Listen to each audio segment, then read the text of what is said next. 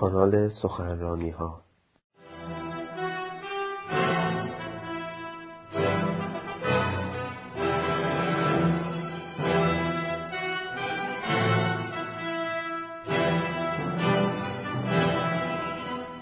خب آقای دکتر خیلی از شما ممنونم. من دیگه مقدمه رو قطع می‌کنم. خدمت شما هستیم به موضوع جذابی که نظر میاد.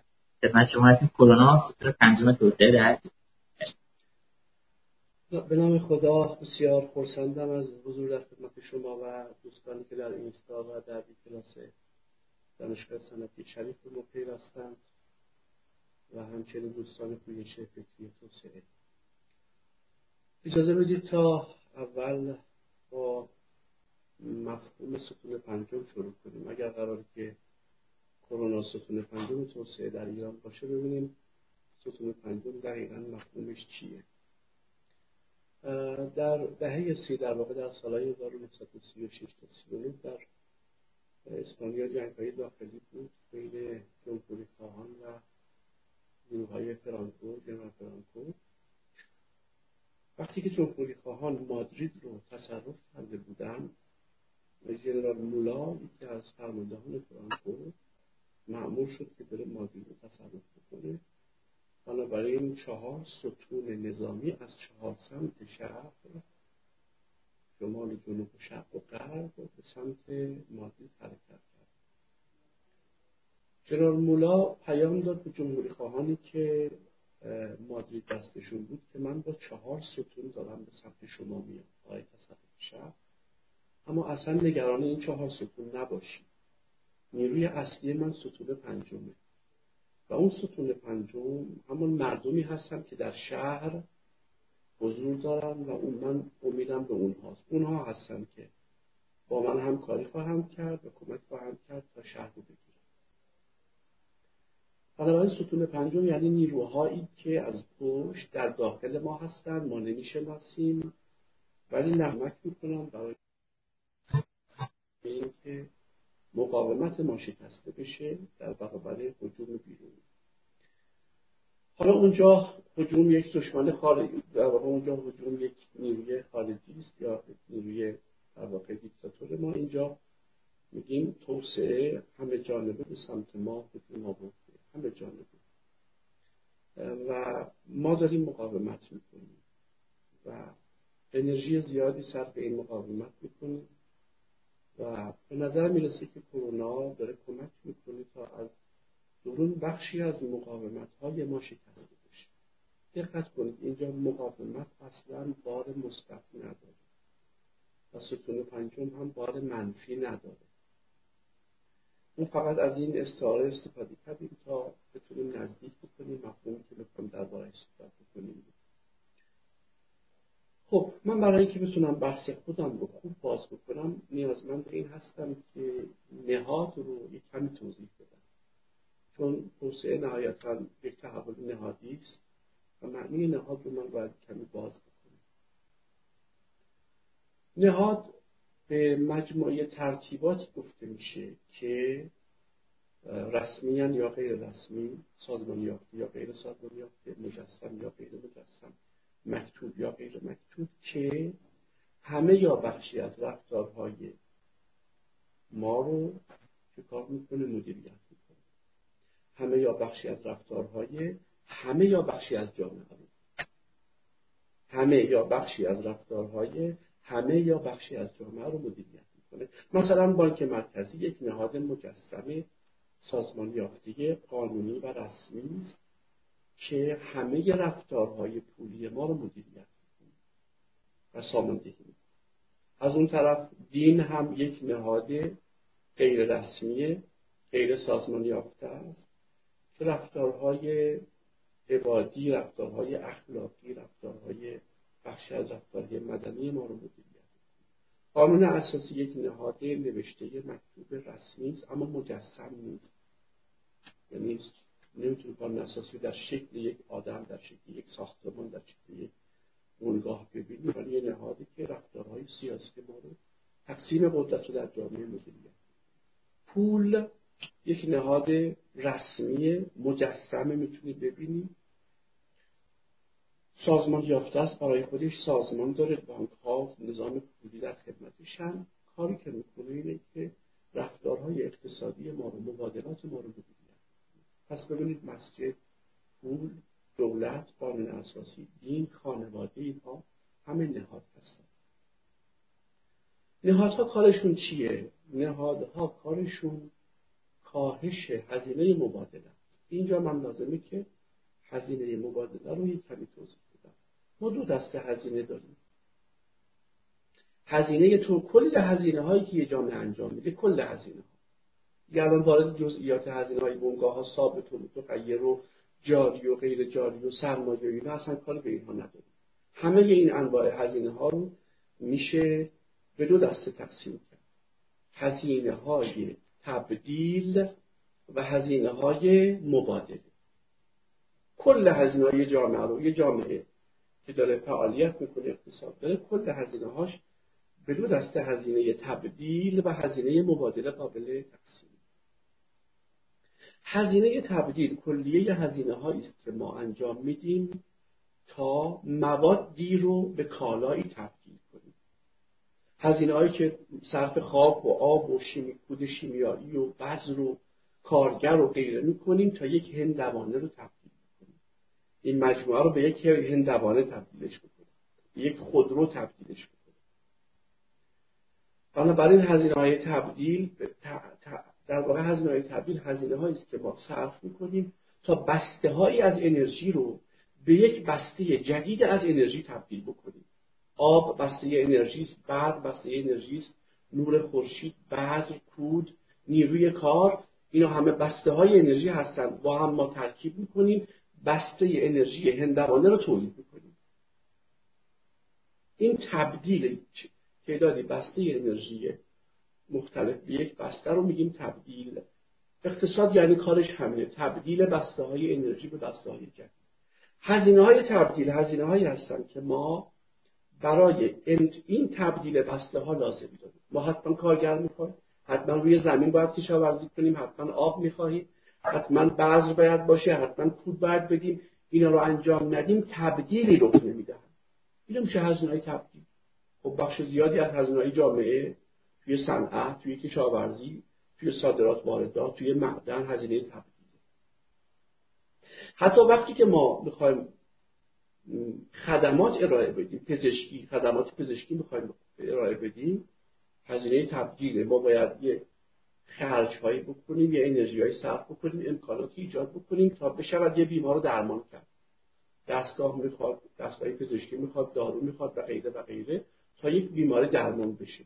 آموزش می‌خوایم بدیم امکاناتی باید فراهم بیاد تا یک فردی آموزش ببینه. تعدادی دانش آموز آموزش ببینه. اینها همه میشه هزینه های تبدیل. اما بقیه هزینه ها که از این جنس نیستن که خیلی متنوع و فراوانند بهشون میگیم هزینه های مبادله. لازم نیستن برای تبدیل.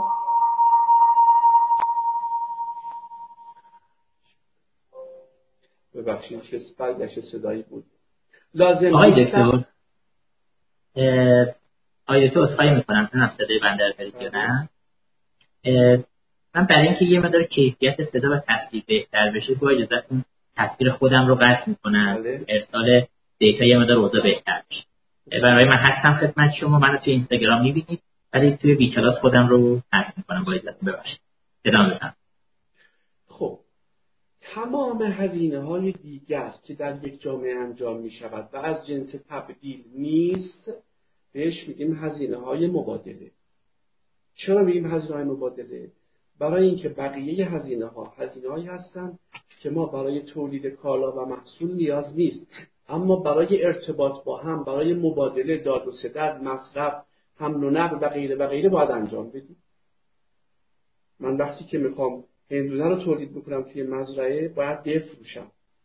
برای فروش باید این رو بدم به یه واسطه به یه بنگاهدار.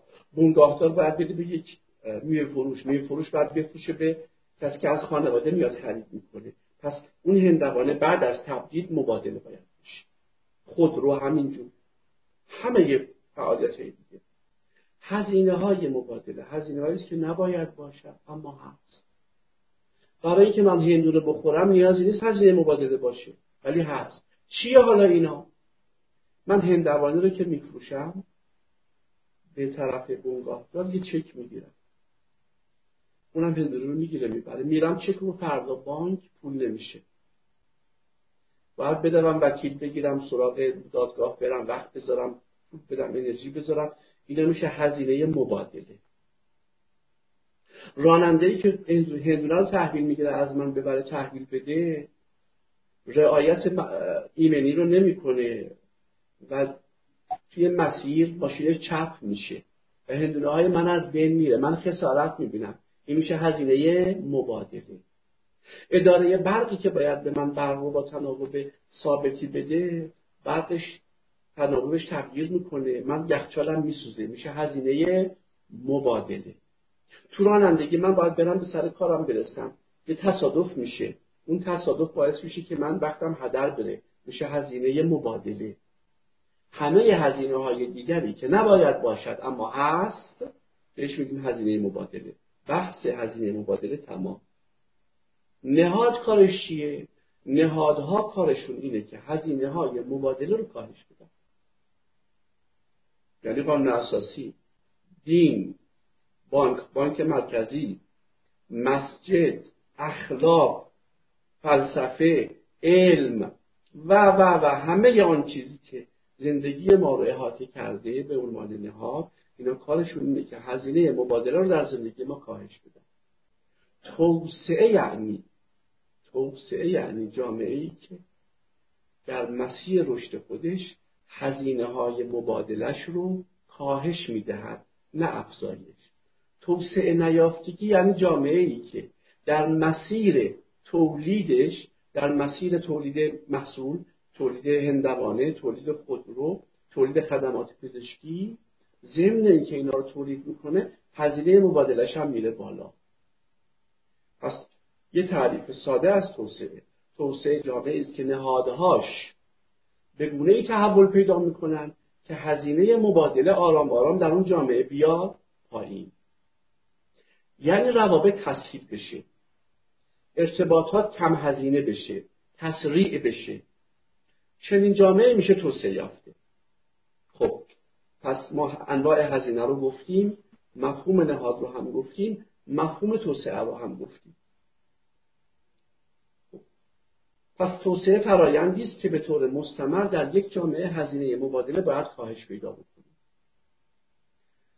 و توسعه نیافتگی وقتی است که تحولات نهادی متوقف میشه و اجازه نمیده که هزینه مبادله کاهش پیدا بکنه. در واقع برای اینکه هزینه مبادله کاهش پیدا بکنه باید روز به روز و نسل به نسل روز به روز و نسل به نسل دهادهای یک جامعه قانون اساسیش قانون مدنیش قانون جزاش قانون تجارتش اصلاح بشه سازمان ها و شرکتاش اصلاح بشه تا هزینه مبادله رو کاهش بده. اما چیزی که ما باش مواجهیم اینه که نهادها مقاومت می‌کنن. اجازه نمیدن تا تغییر بکنن. یه نهاد که به وجود میاد دیگه تغییرش نمیشه داد. در حالی که نهادها باید متناسب با رشد بشری چیکار کنن؟ هزینه مبادله رو کاهش بدن. خب در واقع یه تعریف از توسعه نیافتگی اینه که وقتی انسانهای امروز می‌خوان با نهادهای دیروز برای فردا تصمیم بگیرن و سیاست گذاری بکنن این تصمیمات توسعه نیافتن انسانهای امروز با نهادهای دیروز برای فردا تصمیم بگیرن. این میشه یک فضای توسعه نیافته. توسعه یافتگی زمانی است که ما نهاد امروزمون متناسب با فردامون تغییر بکنه. نه اینکه با نهاد دیروز برای فردا تصمیم بگیریم. نهاد امروز برای فردا آماده بشه. متناسب با اون تحول پیدا بکنه و چون نهادها وقتی مستقر شدن مقاومت می‌کنن در, در مقابل تغییر و, و متناسب با تحولات در بقیه بخش ها تغییر نمی‌کنن ما دچار یک گرفتگی توسعه نیافتگی میشیم. پس یکی از مشکل ترین کارهایی که در مسیر توسعه باید رخ بده شکستن حمایت و انحصار نهادهای گذشته شکستن حاکمیت. حاکمیت نهادهای گذشته. شکستن این حاکمیت. حمایت نهادهای گذشته از وضع موجود. انحصارشون برای حفظ وضع موجود. حاکمیتشون برای ادامه وضع موجود. این وقتی که قابل تغییر نیست این میشه توسعه نیافتگی و تحول نهادی یکی از مشکلترین مسیرهای توسعه است. مشکلترین مرحله توسعه در واقع بخشی از نهادهای گذشته. مقدس شدن امروز نمیشه تغییرشون داد. مثل نهادهای دینی. و برخی هم تبدیل به ساختار منفعتی شدن. یعنی یه نهادی که شکل می‌گیره یه عده از این نهاد از این ساختار منفعت می‌برن در برابر تغییرش مقاومت می‌کنن. برابر نهادها. یا به خاطر تقدسشون یا به خاطر منافع ساختار موجود. کسانی که از ساختار موجود بهره می‌برن تغییر نمی‌تونن بکنن. و یک مقاومتی ما در برابر چی می‌بینیم؟ در برابر تحولات نهادی که موجد توسعه هستند و موجب توسعه خواهند بود میشیم. بذار یه مثال ساده بزنم که مقاومت نهادی رو ملاحظه بکنید. مقاومت نهادی. من در سال 79 از بخشی از وزارت دارایی دیدار کردم با یکی از دوستان مسئول وزارت خونه ایشون توضیح می‌داد که ما تلاش داریم می‌کنیم که نظام مالیاتی رو مکانیزه کنیم آنلاین بکنیم و همه فعالیت ها به صورت آنلاین و دیجیتال انجام بگیره نیاز به مراجعه و غیره و غیره نباشه. کاری که کرده بودم این بود که از دو سال قبل رفته بودم و چند هزار کامپیوتر خریده بودن آورده بودن از خارج که اینها رو در ادارات مالیات در کل کشور نصب بکنن و نظام مالیاتی رو مدرن بکنن. گفتم که دو ساله ما این کامپیوتر رو آوردیم ولی کارمندا مقاومت می‌کنه کارمندا حاضر نیستن که تحویل بدن و بیان تو فضای دیجیتال کار بکنن. یا بلد نیستن منافعشون ایجاب می‌کنه مقاومت می‌کنن. در هر صورت هم کاری نمی‌کنن کامپیوترهای ما مونده و الان باید یه سیستم جدید بیاریم نصب بکنیم که دیگه اون کامپیوترها به درد نمی‌خوره. الان سال 99 20 سال از اون دیدار من گذشته هنوز نظام مالیاتی ما دیجیتال نیست. کامپیوتر دارن روی میزهاشون کارمندای اداره مالیات ولی نظام مالیاتی دیجیتال نیست. هنوز باید بری دستی اظهارنامه پر بکنی و خیلی از کارهایی اینو میگه مقاومت نهادی. مقاومت نهادی. یعنی سال 77 دو هزار کامپیوتر اومده داخل ایران که نظام مالیاتی ما دیجیتال بشه. هنوز ما دیجیتال نشد. این میشه مقاومت نهادی. همین مقاومت هاست که مانع تحولات توسعه میشه. پس مهمترین کار در ایجاد زمین برای توسعه اینه که ما تحولات نهادی رو تسهیل بکنیم. حالا یک نگاه دیگه هم بکنیم. باز از یه منظر دیگه به مسئله توسعه. می‌دونید که توسعه رو میگن تحقق مدرنیزاسیون شرط لازم و بعد مدرنیته شرط کافی. مدرنیزاسیون رو میگیم نوسازی و مدرنیته رو میگیم نوگرایی. خب مدرنیزاسیون چیه؟ اینه که فیزیک زندگی ما بخش مادی زندگی ما فناوری زندگی ما مدرن بشه. ماشین های جدید خیابون جدید ساختمان های جدید تجهیزات جدید اینا مدرن بشه. این مدرنیزاسیونه. اما اگر این مدرنیزاسیون به شرطی تأثیر توسعه ای دارد که متناسب با این مدرنیزاسیون یعنی ماشین جدید دستگاه های جدید ساختمان جدید امکانات جدید نظام حقوقی و اداری ما هم متحول بشه. یعنی نظام اداری و حقوقی بتونه با این امکانات جدید کار بکنه و مشکلاتش رو حل بکنه. و تسهیل بکنه فناوری مدرن و امکانات جدید. حالا اگر فناوری رشد بکنه تحول پیدا کنه فیزیک زندگی امور مادی زندگی رشد پیدا بکنه توسعه پیدا بکنه اما نظام اداری و حقوقی ما تغییری نکنه و به همون شکل گذشته باقی بمونه این مدرنیزاسیون کمکی به توسعه نمی‌کنه. فقط فیزیک زندگی بهبود پیدا کرده رشد کرده. پس یک سری از تحولات هم در حوزه اداری و حقوقی باید رخ بده. که البته باز ما تحولات اداری و حقوقی رو هم از جنس تحول نهادی می‌گیریم. اونم تحول نهادیه. خب این رو داشته باشیم تا اینجا. حالا گسترش سریع فناوری در این سالهای اخیر رخ داده ما دستگاه های اداری و حقوقیمون متناسب با اون رشد نکردن و ما با یک شکافی به نام شکاف فناوری یا شکاف حقوقی فناوری روبرو هستیم. فناوری رشد می‌کنه ولی مسائل حقوقیش رشد نمی‌کنه. مثل همین موبایل. موبایل رو فضای مجازی رشد کرده ولی هنوز ما قانون حقوق مالکیت فضای مجازی نداریم. یعنی 20 ساله در واقع موبایل اومده. امکان ارتباط در فضای مجازی اومده. و به این سرعت تکامل پیدا کرده. شما هنوز قانونی ندارید که مالکیت در فضای مجازی رو تعریف بکنید. تکلیفش رو روشن بکنید. یا مالکیت معنوی در فضای مجازی رو تکلیفش رو روشن بکنید. اینو بهش میگیم شکاف حقوقی فناوری. وقتی مدرنیزاسیون جلو بره ولی نظام اداری و حقوق متحول نشه این شکاف گسترش پیدا می‌کنه.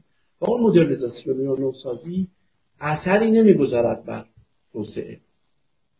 اینجاست که ما میگیم حاکمیت مجازی اگه بیاد دنیای مجازی اگر بتونه به سمت حاکمیت مجازی بره می‌تونه این شکاف رو کم بکنه که حالا در ادامه این مفهوم رو بیشتر توضیح خواهم داد. دوستانی هم که علاقه من در دقیقتر در مورد حاکمیت مجازی اطلاعات کسب بکنم می‌تونم به سخنرانی من با همین عنوان حاکمیت مجازی رو که چند سال قبل داشتم گوش کنم. توی احتمالا سایت من بتونم پیدا بکنم. شرط دوم توسعه. مدرنیته است چیه؟ تحول در اقلانیت ما. تحول در ساختار نظام سیاسی. در تفکیک قوا. تحول در قانون پذیری مردم. مردمی که تا حالا از سنت ها تبعیت می‌کردن حالا بیان از قانون تبعیت کنن. مدارا و رواداری بین ما. جانشینی اقلانیت به جای سنت. جانشینی اقلانیت به جای عاطفه. تغییر ارزش های سنتی به ارزش های عقلانی. پیدایش سرمایه اجتماعی مدرن به جای سرمایه اجتماعی سنتی. سرمایه اجتماعی سنتی بر روابط خونی و خانوادگی مستقره ولی سرمایه اجتماعی مدرن نه بر روابط اجتماعی مستقره. بر روابط در واقع اجتماعی بگیم غیر خونی و غیر سنتی مستقره.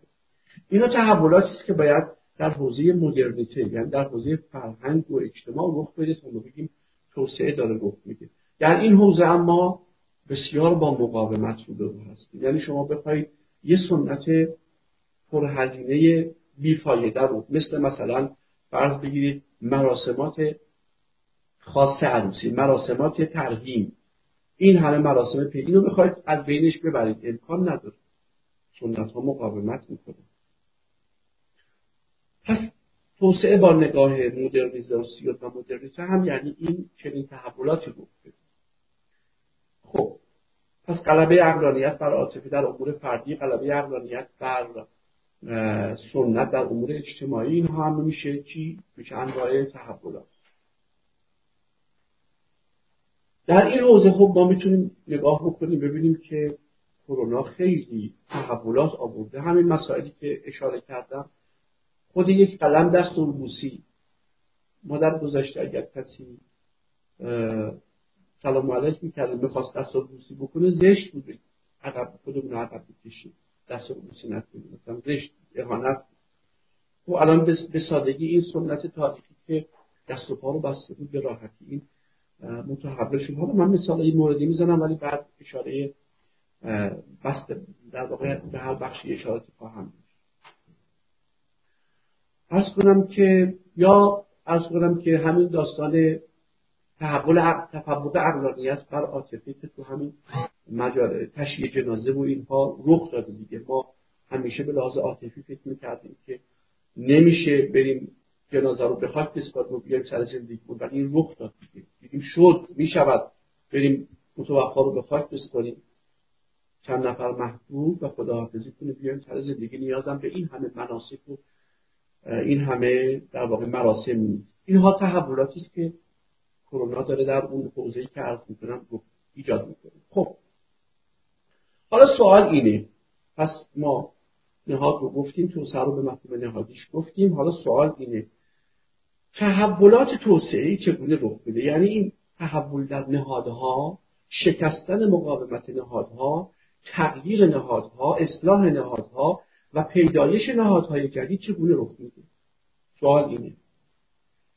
پنج ابزار هست که این تحول رو دامن می‌زنه و موجب میشه که این تحول رخ بده. ابزار اول تلاش مستمر نخبگانی نخبگانی که به سرمایه های نمادین انسانی تبدیل شدن چهره های نمادین شخصیت های برجسته اینها اگر دارای یک انسجام و همبستگی و همکاری جمعی باشن و در واقع متشکل باشن همکاری جمعی بکنن یا نه. اگر قدرت نمادینشون بالا باشه می‌تونن رویه ها رو عوض کنن تغییر رویه بدن. برخی از سنت ها رو بشکنن. جامعه رو بقبولانن که این سنت مناسب نیست این حرکت خوب نیست و متوقفش بکنن. سرمایه های نمادین و انسانی. در واقع سرمایه های انسانی نمادین که به مرز نمادین شدن رسیدن اینها یکی از ابزارهای شکستن مقاومت نهاد مثلا یک عالم دینی ممکن در حوزه دین برخی از سنت های دست و رو با یک حکم جدید بشکنه. یک هنرمند ممکن در حوزه موسیقی یک سیاستمدار در حوزه نظام سیاسی برخی از مقاومت رو بشکنه. پس برای تحولات نهادی یک دسته در واقع نخبگان هستن که می‌تونن تحول نهادی ایجاد کنن خب این این تحول نهادی در میان نخبگان ما تجربه در واقع شکست خورده خیلی ما شکست خوردیم در این مسیر. از علی کبیر بگید تا بیان تا امروز نخبگان ما یا نتونستن با هم همکاری بکنن برای تحولات نهادی یا اگه با هم همکاری کردن یا به انقلاب انجام میده یا به قیام انجام میده. مرحوم مصدقی که از نمونه هاش امیر کبیر یا نمونه های برجسته نمونه های محلی منطقه‌ای هم زیاد. نمونه های ملی دیگه همیشه به در هر صورت نخبگان ما نتونستن که تحولات نهادی ماندگار مستمر و کم هزینه ایجاد بکنن دسته دوم از نیروهایی که می‌تونن تحول نهادی ایجاد بکنن در واقع حاکمان مسلح سر کار آمدن حاکمان مسلح مسلح منظورم اینه که هم خیرخواه باشن هم توسعه خواه.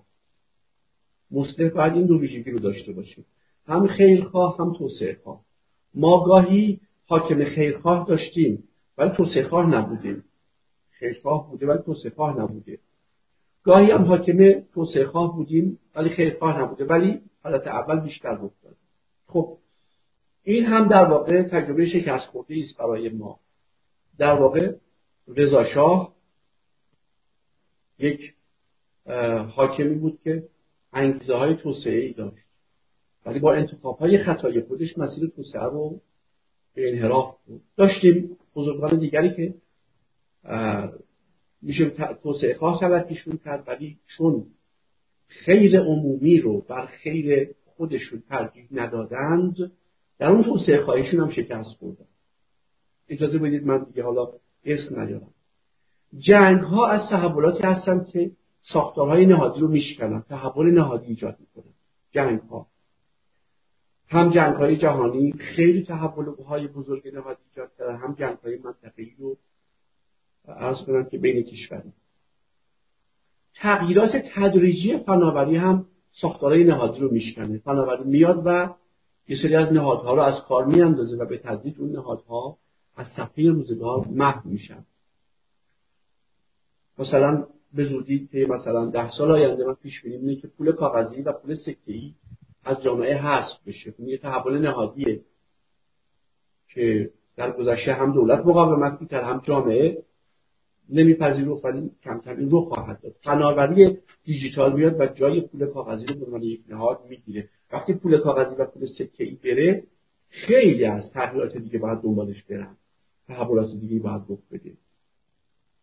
و پنجمین عامل شکست های نهادی یعنی در واقع تحول نهادی و ایجاد شکست در نهادهای موجود ترک در نهادهای موجود پنجمین عاملش تصادفات و بحرانهای تاریخی که تصادف تاریخی یه بحران تاریخی میاد و نظم موجود رو به هم میریزه و مقاومت نهادهای موجود رو میشکنه. اینم پنجمیه. خب در خیلی از کشورها این پنجمی مؤثر بوده. در کشور ما تلاش نخبگان بی نتیجه نمی‌تونم بگم بوده ولی کم نتیجه بوده. حاکمان مستهمون اگرم اگرم توسعه خواه بودن خیرخواه نبودن. یعنی خیر عمومی رو عمومی رو بر منافع خودشون ترجیح نمی‌دادن. می‌خواسته توسعه بیاره. می‌خواسته بیاره ولی اونجا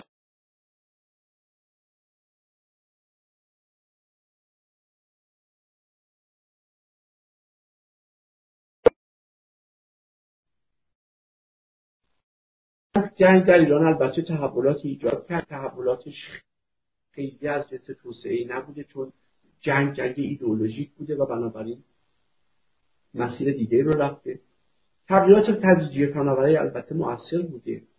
اما به نظرم تصادفات تاریخی مثل کرونا می‌تونه مثل یک بمب عمل بکنه. یعنی مقاومت نهادی رو با لرزه ای که ایجاد می‌کنه در کل ساختارها مقاومت نهادی رو بشکنه.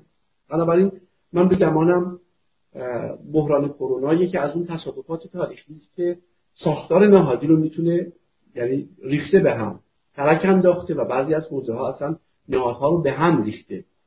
و اتفاقا در بحران ها هستن که نقاط ضعف نهادی اونجایی که سیستم سسته و ناکارآمده آشکار بشه و سیستم مجبور اونجا خودش رو اصلاح بکنه. یکی از نمونه های خوبش همین داستان برگزاری کلاس های مجازی در دانشگاه هست. 20 سال دانشگاه ها میگن آقا ما سیستم مجازی داریم امکانات داریم کلاس مجازی می‌تونیم برگزار کنیم. آزمونشون رو حالا پس دادن که بسیاریشون سیستم های مجازیشون کلپس کرد فرو ریخت بخواد وقتی دانشجو در یک ساعت خاصی خاص وارد بشه امتحان بده یا سر کلاس بره سیستم هنگ می‌کرد. فهمیدم که اینجا اشکال داره. حالا باید برن. اگر این بحران به وجود نمیاد این سیستم معلوم سالهای دیگه میمون. حالا باید برن اصلاحش بکنن. ولی بحران ها چه کار می‌کنن؟ میان و نقاط ضعف ما رو آشکار می‌کنن و نهادهایی که مقاومت می‌کنن در برابر تغییر رو هم این نهادها رو به هم میریزن و ارز کنم که جابجاشون می‌کنن. پس این پنجتا در واقع موتورهای تحولات موتورهای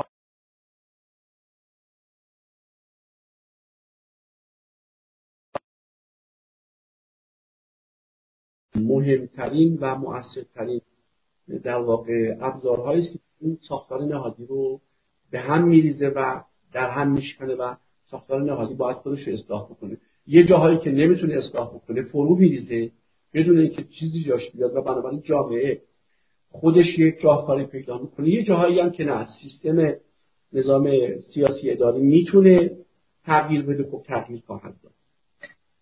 بذارید من یه سری از نمونه های تحولات نهادی رو مثال بزنم و توضیح بدم. ببینید همین نظام آموزش پرورش. نظام آموزش پرورش ما ساختار این نظام و روش این سیستم همون روشی است که از زمان رضاشاه شروع شده. تغییر اساسی نکرده.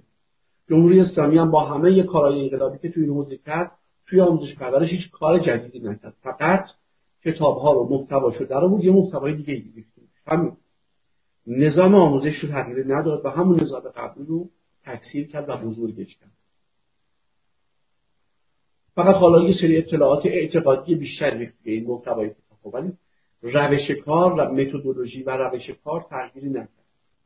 خب مقاومت معلم ها هست مقاومت خانواده ها هست مقاومت دستگاه اداری هست و همه اینها در واقع نمیذاشن تحول بده حتی شما خبر دارید که حدود ده سال پیش ما سند تحول آموزش پرورش تصویب شده.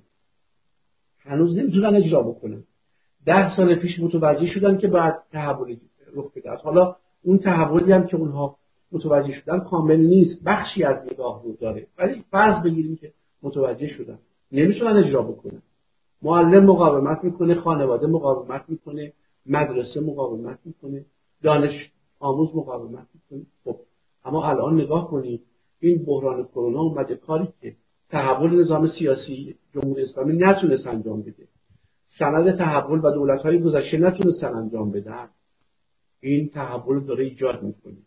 یعنی شما ببینید تا همین سال گذشته دولت و مدرسه و نظام آموزش پرورش دنبال این بود که بگه بچه ها حتی آوردن موبایل هوشمند تو مدرسه ندارن.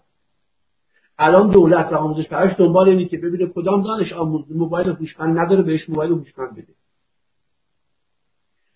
با کمیته امداد مذاکره داره می‌کنه که کمیته امداد به تحت دانش آموزای تحت پوششش موبایل هوشمند بده.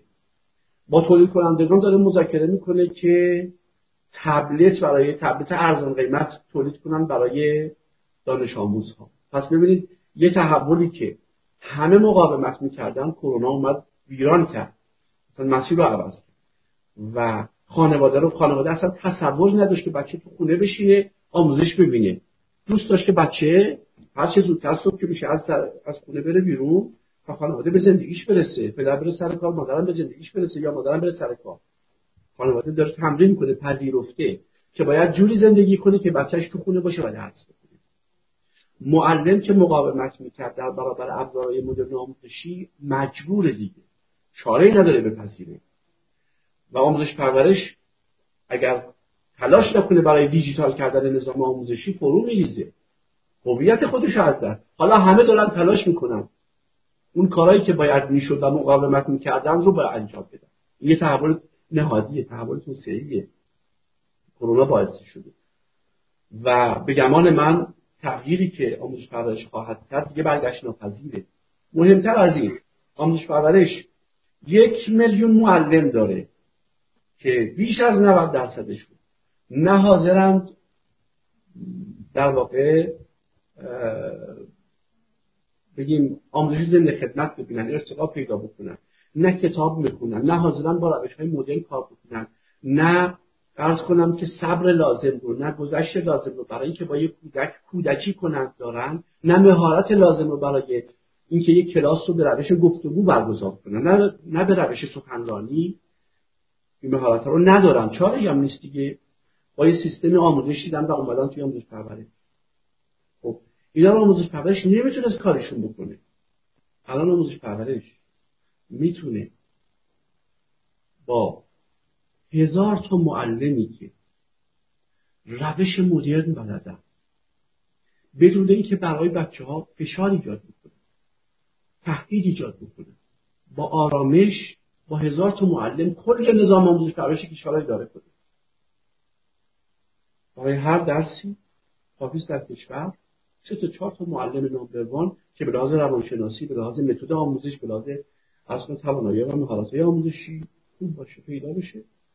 و درس ها رو آموزش بدن بقیه معلمان میشن همکاران و دستیاران اون معلم یا اون چند تا معلم بنابراین آموزش پرورشی که جرأت نداشتم یه وقتی به یکی از مدیران کل گفتم که آقا این این دوره برای معلم ها خیلی خوبه. معلم ها اگه بدونن که در واقع کودکان اگر امن با شخصیت امن بزرگ بشن چه تحولات بزرگی رو می‌تونن بیافرینن در حوزه توسعه و معلم یه وظیفه داره اینه که امنیت بده به کودک. سواد کودک میآموزه. چیزی که کسی نیست بده به کودک امنیت. یعنی کودک احساس امنیت کنه. رابطه امنی با معلم برقرار بکنه. همین یه قدم بود. گفتم اگر معلم ها بیان مثلا یه کارگاه دو هفته ای ببینن با این آشنا بشن خیلی مهمه. اون مدیر کل گفت اصلا من جرئت نمی‌کنم معلمامو صدا بزنم. چون اولین تا میان جمع میشن در آقا حقوق معوقه ما رو اون فلان بدهی ما رو که طلب ما رو پاداش ما رو ندادیم حالا من جرئت نمی‌کنم کلاس بذارم. یه چنین آموزش پرورشی.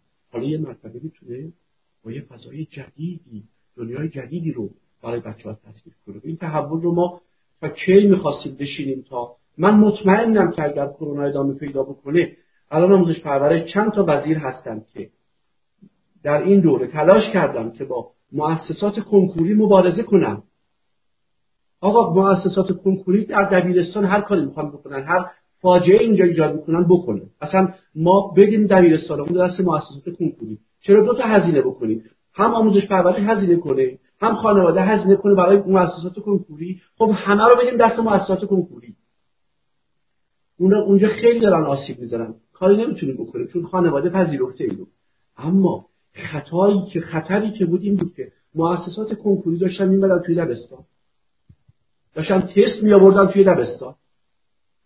راهشون بسته میشه. با این تحول راهشون بسته میشه. و حتی می اگر آموزش پرورش هوشیار باشه می‌تونه در نظام آموزش دیجیتال مؤسسات کنکوری رو مشروط با ضوابطی به عنوان مکمل خودش بیاد توی فضای دیجیتال. و اصلا ساختار این آموزش کنکوری رو به هم بریزه. فقط این درایت می‌خواد و عرض می‌خواد توی نظام مدیریت. ولی الان امکان فنیش هست. که این ساختار مافیایی که حدود دو برابر کل بودجه آموزش پرورش در کشور صرف آموزش آموزش در مؤسسات کنکوری داره میشه. دو برابر بودجه آموزش پرورش اونجا داره صرف میشه. چرا این همه بودجه هدر بره این بیا توی خود نظام آموزش پرورش. تقسیم کاری بشود تفاهمی بشود همکاری بشود. الان مؤسسات کنکوری حاضر نیستن با آموزش پرورش همکاری بکنن. ولی با سیستم جدید با وضعیت جدید اونا مجبورن همکاری بکنن. چون بازارشون از دست میدن. بازارشون از دست میدن. و من مطمئنم که اگر این با این ترتیب بریم جلو حتی داستان کنکور هم تغییر خواهد کرد. نظام کنکور هم عوض خواهد شد. بنابراین تغییراتی داره رخ میده در حوزه آموزش پرورش که بی‌نظیره و تا کنون هیچ وزیری چندین وزیر تلاش کردن که این تغییرات رو ایجاد بکنن. نتونستن. داره ایجاد میشه. بذار یه مثال دیگه بزنم. در حوزه بورس.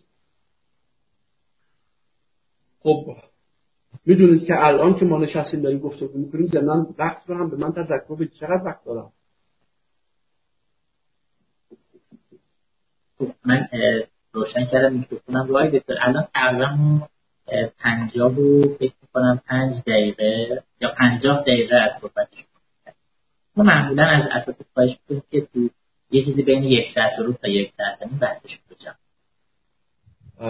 من کمتر از این وقت بگیرم من شاید یک رو به دیگه بحثم تموم بکنم که اگرم دوستانی بله بله. من بتونم پاسخ بدم. بله. مرسی. به همین ترتیب من بذارید حوزه بورس رو مثلا مثال بزنم. همین حوزه بورس این تحولات اخیر. خب در هر صورت کرونا فشاری آورد که نظام سیاسی و دولت مجبور شد که به بورس پناه ببره. دقت کنید. دولت الان به بورس پناه برده. نه اینکه بخواد بورس اصلاح بکنه کار بکنه درد مجبوری و درد نیاز به بورس پناه برده. خب حالا ببینید چی شده. برای اینکه بورس رو داغ بکنه برای اینکه بورس رو رونق بده و برای اینکه فشار عوارض اقتصادی ناشی از کرونا رو کاهش بده سهام عدالت رو بردن توی بورس و به مردم هم گفتن که و به مردم هم گفتن که می‌تونید برید سهام عدالت رو در بورس خرید و فروش کنید. که فقرا طبقات قشر های آسیب پذیر بتونن از سهام عدالت استفاده کنن و فشار اقتصادیشون کم بشه. خب ظرف مدت کوتاهی نصف جمعیت ایران رفت یعنی الان بین 45 تا 50 میلیون نفر مردم ایران در بورس سهام دارن یا سهام عدالت دارن یا در این تحولات رفتن سهام خریدن. در غرب در اروپا دویست سال طول کشید تا حدود چهل درصد مردم برن یعنی الان به طور متوسط در کشورهای غربی چهل درصد مردم توی هم با یک سابقه دویست ساله از تجربه بورس ما در یک دوره کوتاه مردممون چی شدن؟ هجوم بردن به بورس خب البته هم بده هم خوبه. حالا من اشاره می‌کنم به هم هزینه ها و خطراتش و هم, هم منافعش. خب. برای اینکه اولین نکتهش رو ببینیم اینه که از سال 68 تا امروز سی سال ما داریم خصوصی سازی می‌کنیم. سال 68 حجم دولت در اقتصاد 44 درصد بوده. سال 98 یا یه سال قبلش رو بگید 96 و 7 حجم دولت در اقتصاد 80 درصد بوده. یعنی سی سال خصوصی سازی باید دولت کوچیک شده باشه دیگه. در حالی که دولت بزرگ شده دو برابر شده.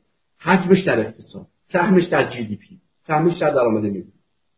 خب یعنی چه؟ یعنی تمام ساختارهای حکومتی ضد خصوصی سازی عمل کردن. ظاهرا خصوصی سازی کردن ولی عملا خصوصی سازی رخ نداده. خب الان تو این داستان دولت داره. با سرعت سهام خودش رو واگذار و یک خصوصی سازی واقعی داره رخ میده. و مردم عادی کوچه و بازار دارن می‌خرن نه تبانی های پشت صحنه. نه گروه های قدرت. مردم کوچه و بازار دارن سهم رو می‌خرن.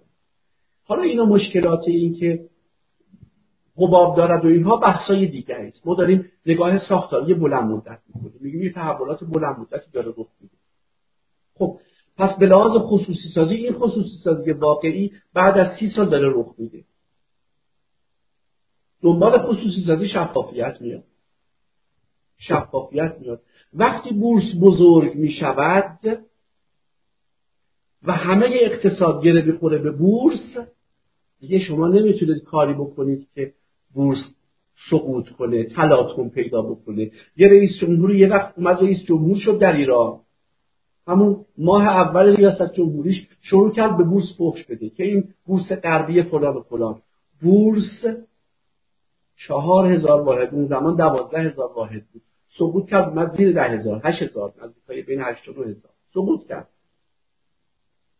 ولی الان دیگه نمیشه اینجوری عمل کرد. الان دیگه نمی‌تونید تو حوزه سیاست بی گدار به آب بزنید. چون اگر خطر جنگ سایه کشور رو بگیره بورس سقوط می‌کنه. پنجاه میلیون نفر جامعه درگیر سرمایهش تو بورسه. تمام اونوجش به بورسه. بنابراین شما از نگرانی این که مردم شورش نکنن بورس سقوط نکنه جرأت نمی‌کنید. بیگدار در حوزه سیاست حرف بزنید. بیگدار به آب بزنید. سیاست گذاری اقتصادی. بنابراین بورس الان چیکار کرده؟ حساسیت تصمیمات رو برده بالا. یه هر کسی نمی‌تونه هر جوری عمل بکنه.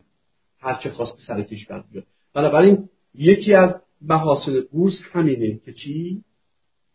که حساسیت حوزه اقتصاد برده بالا. و یه زمانی مثلا کره یه زمانی بعد از اینکه آژانس اتمی اولین بار بر علیه ایران یک چیز داد مصوبه داد و یک قطعنامه داد بر علیه ایران کره جنوبی هم رأی مثبت در ایران گفته شد که آقا ما رابطمون رو با کره قطع می‌کنیم. به خاطر این کاره. خب اون زمان کسی نفهمید که چه بلایی سر خیلی از کشورها اومد. حالا بعد تصمیم رو برگردوندم ولی همون مدت کوتاه هم خیلی از شرکت هایی که درگیر بودن آسیب دیدن. و اگر ادامه پیدا می‌کرد آسیب زیادی به شرکت ها میزن اون زمان کسی متوجه نشد که حالا ارتباط ارتباط بکنه خب بکنه قطع ارتباط بشه. چون منعکس نمی‌شد جایی خطرات و آسیب های این. ولی الان شما اعلام بکنید که من با فلان کشور قطع رابطه می‌کنم بورس شما سقوط می‌کنه. چون بسیاری از کشورهایی که با اون, با اون کشور ارتباط دارن توی بورس هستن و حساسیت رفته بالا. پس الان بورس یک حساسیتی ایجاد کردی که خیلی نمیشه با اقتصاد دیگه بازی کرد با سیاست اقتصادی بازی کرد با سیاستی که آثار اقتصادی داره بازی کرد خب این این نقش رو بورس در غرب دویست سال طول کشید تا اجرا بکنه تا بر بگیره. شما الان در مدت کوتاهی بورس ثبت خوب البته آسیب هایی هم داره هزینه هم داره ولی بالاخره جای خودشو باز این یک تحول ساختاریه. تحول دیگه این که مردم ما غیر از نرخ دلار توی سی سال چه سال گذشته. اگر حساسیتی داشتن دنبال تحلیل اقتصادی بودن یا دنبال نرخ دلار بودن یا دنبال نرخ مسکن بودن الان مردم ما بخش اعظمشون توی بورس و دنبال تحلیل اقتصادی هم. دنبال شاخص های مالی هم. دنبال عملکرد اقتصادی شرکت هستن. فهم اقتصادیشون میره بالا. فهم اقتصادی وقتی رفت بالا مطالبه گری اقتصادی هم میره بالا. یه تحول مهمه. اما علاوه بر اینها و مهمتر از اینها من می‌خوام تحول مهمتر رو بگم. ببینید ما جامعه هستیم که ریسک و ریزیم. جامعه کم ریسک هستیم و ناسبوریم. دو ویژگی ریسک و ریزی و کم صبری. مشکلی پیش اومده؟ نه بله.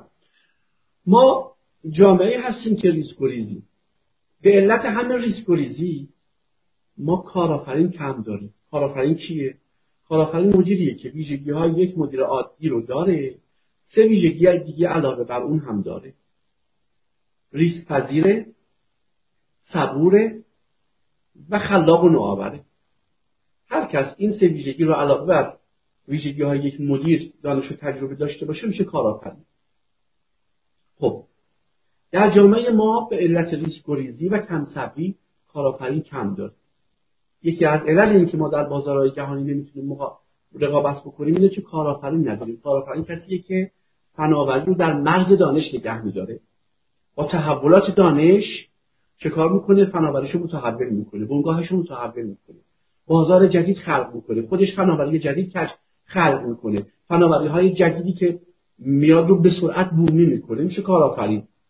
ما به علت همین که کارآفرین کم داشتیم در نظام جهانی در بازار جهانی نمی‌تونستیم حضور جدی داشته باشیم. از اون طرف ما به علت ریسک گریزیمون هم ملتی بودیم که دائما انقلاب کردیم و با هر انقلابی آسیب زیادی به کشور زدیم. و توسعه رو به تعبیر انداختیم. این البته شاید اینجا یک احساس رو بکنن دوستان که یه تناقضی یعنی ما ریسک گریزیم انقلاب می‌کنیم قاعدتا کسی که انقلاب می‌کنه ریسک پذیره. نه. ما به علت فرار از ریسک انقلاب می‌کنیم. معنیش چیه؟ ما در طول اینکه یک حکومتی یک حاکمی بر سر کاره چون ریسک گریزی نقد نمی‌کنیم. از ترس اینکه نکنه فلان منفعت از دست ما بره. فلان آسیب رو ببینیم. انتقاد نمی‌کنیم. سکوت می‌کنیم. چون ریسک گریزیم اجازه میدیم تا فساد تا تباهی تا خرابی در سیستم به حد اکثر خودش برسه. تا سیستم ضعیف بشه. همین که حس کردیم سیستم ضعیفه حالا همه از دستش ناراضی هستیم. حالا هجوم می‌بریم سیستم رو می‌کشیم پایین. انقلاب می‌کنیم. ما از ترس ریز چون ریز پذیر نیستیم خطر نمی کنیم انتقاد نمی کنیم بنابراین ریسک ما تحولات رو به تعویق میاندازه. خرابی ها و تحولات جمع میشه یه باره رخ میده. وقتی ما انقلاب می‌کنیم که دیگه مطمئنیم. دیگه این سیستم اگر بر علیهش قیام کردیم فرو میریزه. تا زمانی که مطمئنیم فرو نمیریزه بر علیهش قیام نمی‌کنیم. تا مطمئن شدیم قیام می‌کنیم. خب ما یه ملت ریسک‌گریز و کم صبری هستیم. کارآفرینی صبر می‌خواد و ریسک پذیری می‌خواد. اینو از کجا باید به دست بیاریم؟ اول از همه باید تو خونه ها مادران ریسک پذیر و صبور داشته باشیم. خب مادر صبور بله؟ آقای دکتر خیلی عذرخواهی می‌کنم. صحبت جناب رو قطع می‌کنم. اینستاگرام یه محدودیتی داره که سر یک ساعت قطع می‌کنن ده ثانیه دیگه اینستاگرام ما قطع مرسی. بسیار عالی. خب. اون بحث ریسک رو میفرمودین آقای بحث انقلاب و ریسک آره. حالا ببینید بحثمون این بود که مردم ایران ریسک گریزند و, سب... و ناسبوش. و این دوتا باعث میشه که از یه طرف کارآفرین نداشته باشیم کم کارآفرین داشته باشیم و نتونیم بازار جهانی رو تسکیل کنیم. و از یه طرف هم نظام سیاسی رو هر از چندگاهی بریزیم به هم ساختارا رو بزنیم به هم انقلاب کنیم شورش کنیم.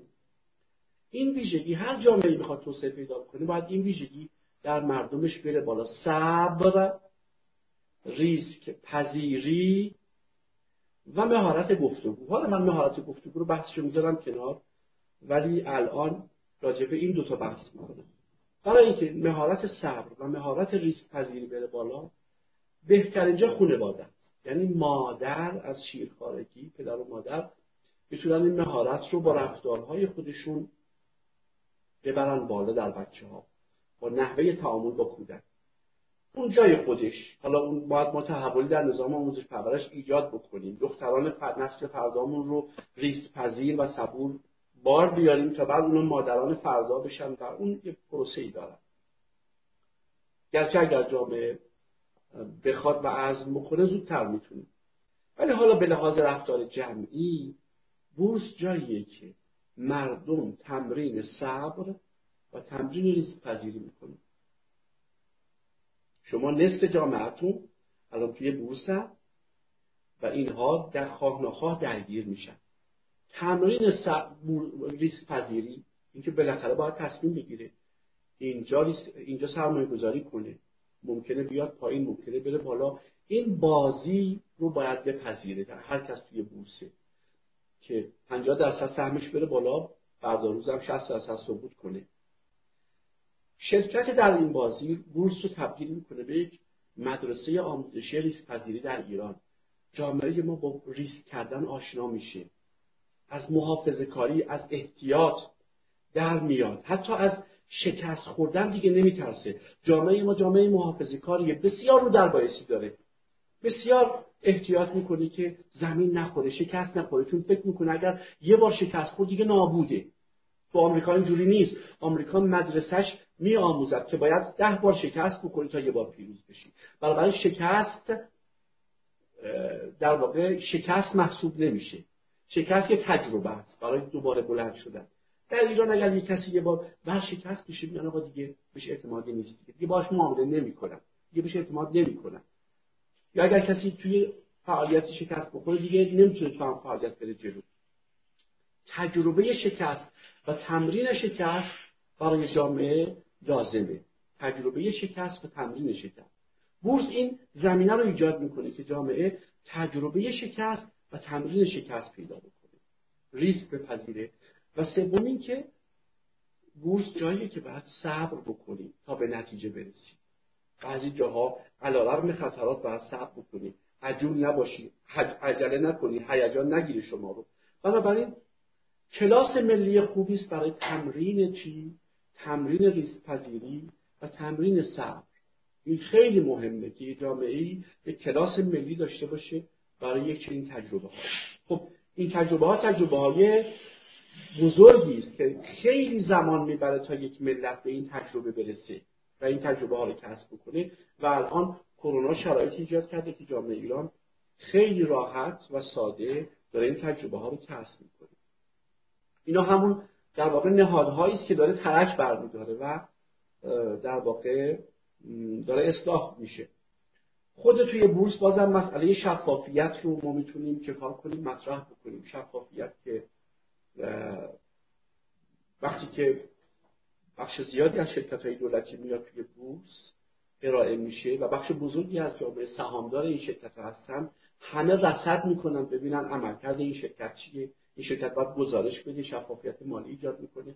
بنابراین هر چه که بنگاه های دولتی سهامشون بیاد توی بورس و کرونا مجبور کرده که دولت بنگاهاشو حراج کنه توی بورس و امیدوارم این روند ادامه پیدا کنه و ادامه پیدا می‌کنه. چون منبع درآمد دیگری برای امسال نیست که دولت بخواد به اون تکیه بکنه مجبور این کار بکنه. این باعث میشه که اون بخشای ناشفاف اقتصادی دولت بیاد توی بورس و شفاف بشه. و در واقع شفافیت بره بالا. خب اجازه بدید تا یه نگاهی هم بکنیم به تحولات فرهنگی. خب من اشاره کردم به توقف آداب و رسوم مربوط به عروسی مربوط به اعضا مناسک مناسک های دینی که اینها تغییر و اصلاحشون خیلی مشکل بود.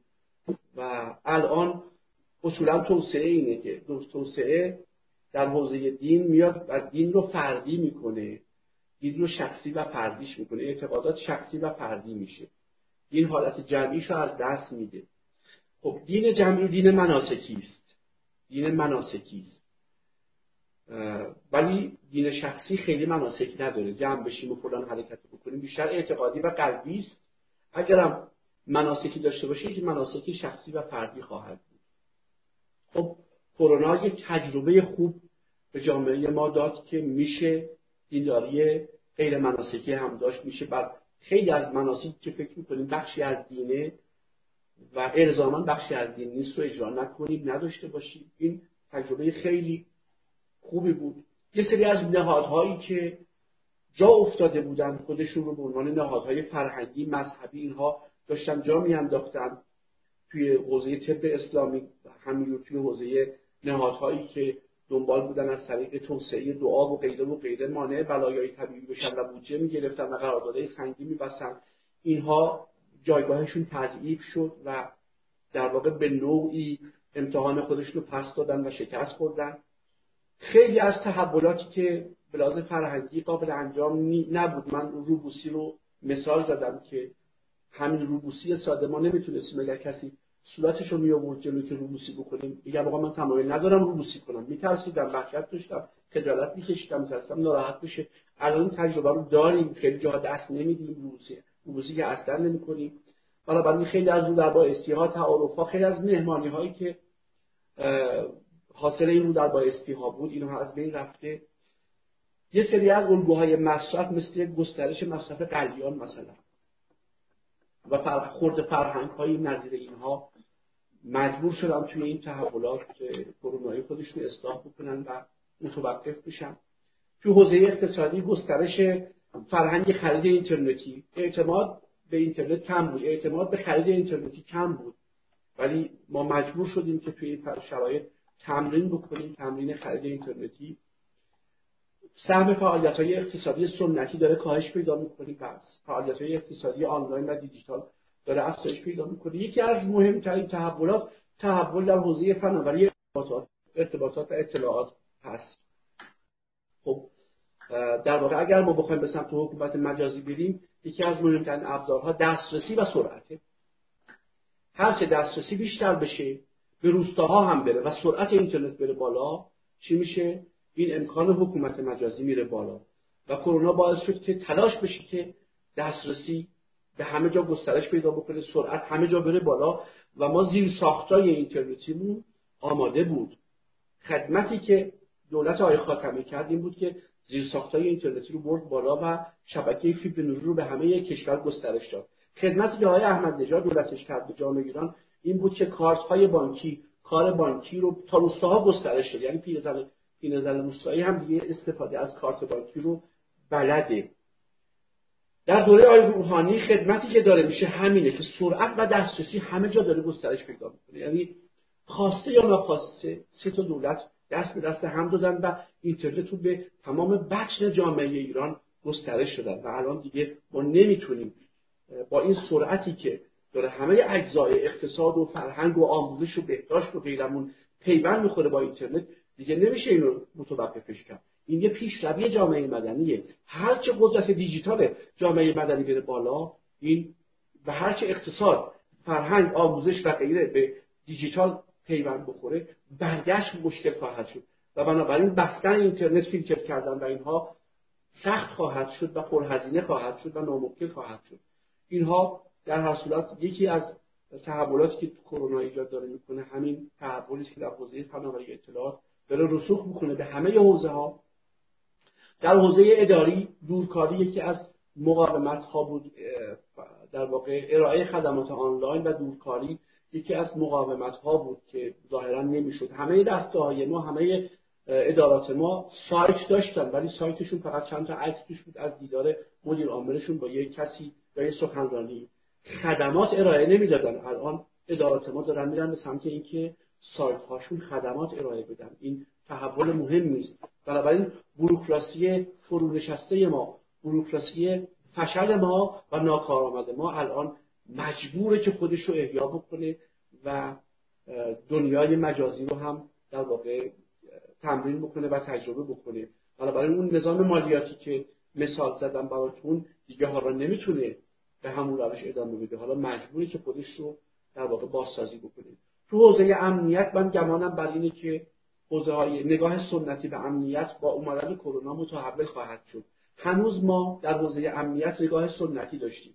تانکی داشته باشیم و هواپیمایی داشته باشیم و موشکی و به این نگاه بود حالا کم کم داریم متوجه میشیم که تهدیدهای اساسی دیگه اصلا تفنگ و هواپیما نیست. ما در حوزه های دیگری ممکنه با ناامنی رو برو بشیم. بنابراین نگاه امنیتی قطعا متحول خواهد شد. در حوزه بهداشت و درمان به سرعت داره تغییرات ایجاد میشه و تو همین دوره تلاش کردن که امکانات ارتباطی آنلاین رو برای حوزه بهداشت و درمان بسیار گسترش بدن از کنم که حتی درمان از راه دور و درمان آنلاین و تشخیص آنلاین الان داره باب میشه. در هر صورت من احساسم اینه که کرونا اون ترک هایی که باید به ساختار نهادی میانداخت رو انداخته یا داره میاندازه و واقعا امیدوارم که یک سال دیگه کرونا دوام بیاره. یعنی من واقعا امیدوارم که سال آینده هم آموزش پرورش ما مجازی برقرار بشه. دانشگاه ما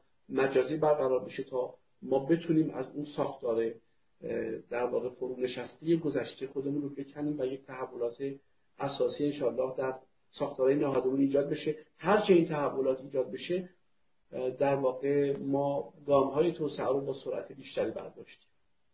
متشکرم از همه شما دوستان گرامی. در خدمت شما هستم. خب بسیار متشکریم دکتر.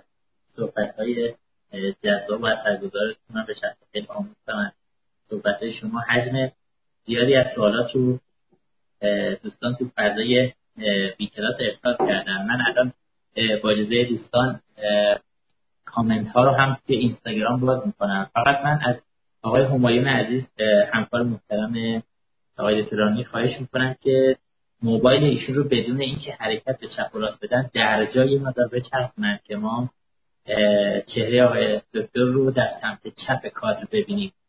یعنی کامنت ها روی صورت آقای دکتر نید چپ و راست نره دوربین در جا بچرخ یعنی خیلی متشکرم. آه همون که هست یه خورده دیگه دوربین بچرخه یه خورده موبایل اگه در جا بچرخه فکر می‌کنم کم داره بهتر میشه. الان کامنت ها روی صورت هست کمان کن. یه مدار یه فکر می‌کنم لازم خب.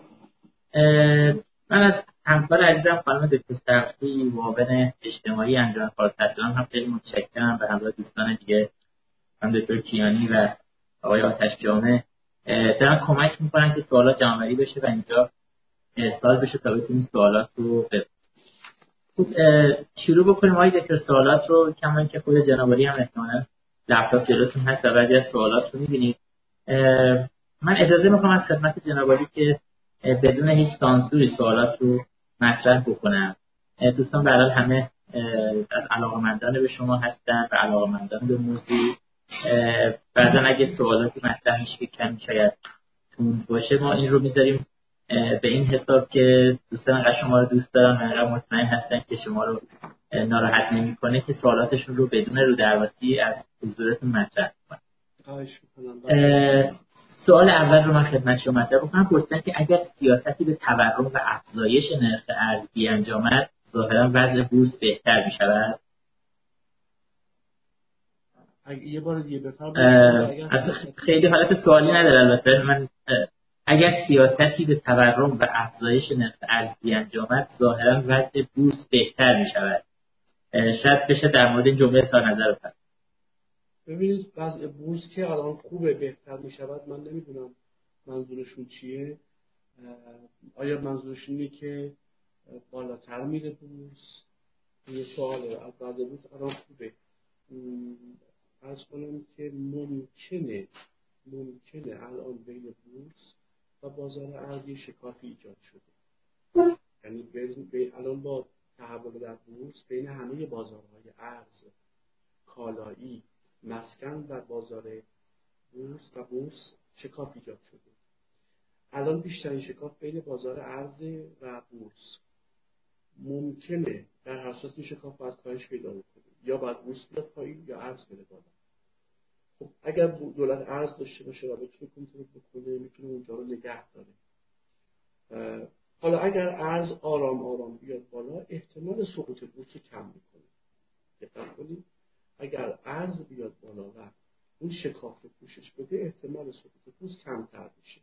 ولی در هر صورت بورس در شرایط کنونی دولت حمایت می‌کنه و اجازه نخواهد داد که بورس سقوط بکنه. حالا اینکه دولت ها حد می‌تونه ارز رو کنترل بکنه این واقعا نمی‌دونم که بستگی داره به میزان درآمد ارزی میزان ارزی که در دست هست و این خود سوالی بخاطر مبهم بود امیدوارم بله بله. مرسی. آقای دکتر یک سوالات که مطرح شده حالا من به شکلی در واقع دارم خلاصش می‌کنم. اینی که آیا رونق گرفتن بورس در کشور می‌تونه به نوعی مقابله بکنه با اون فساد سیستمی که در داخل حکومت ما داره؟ رونق گرفتن بورس بله؟ بله. ببینید مهمترین کاری که بورس می‌کنه شفافیت. هر چی که شرکت های دولتی بیشتر بیان توی بورس شفافیت بالاتر میشه امکان نظارت عمومی بیشتر میشه و بنابراین امکان فساد کم میشه.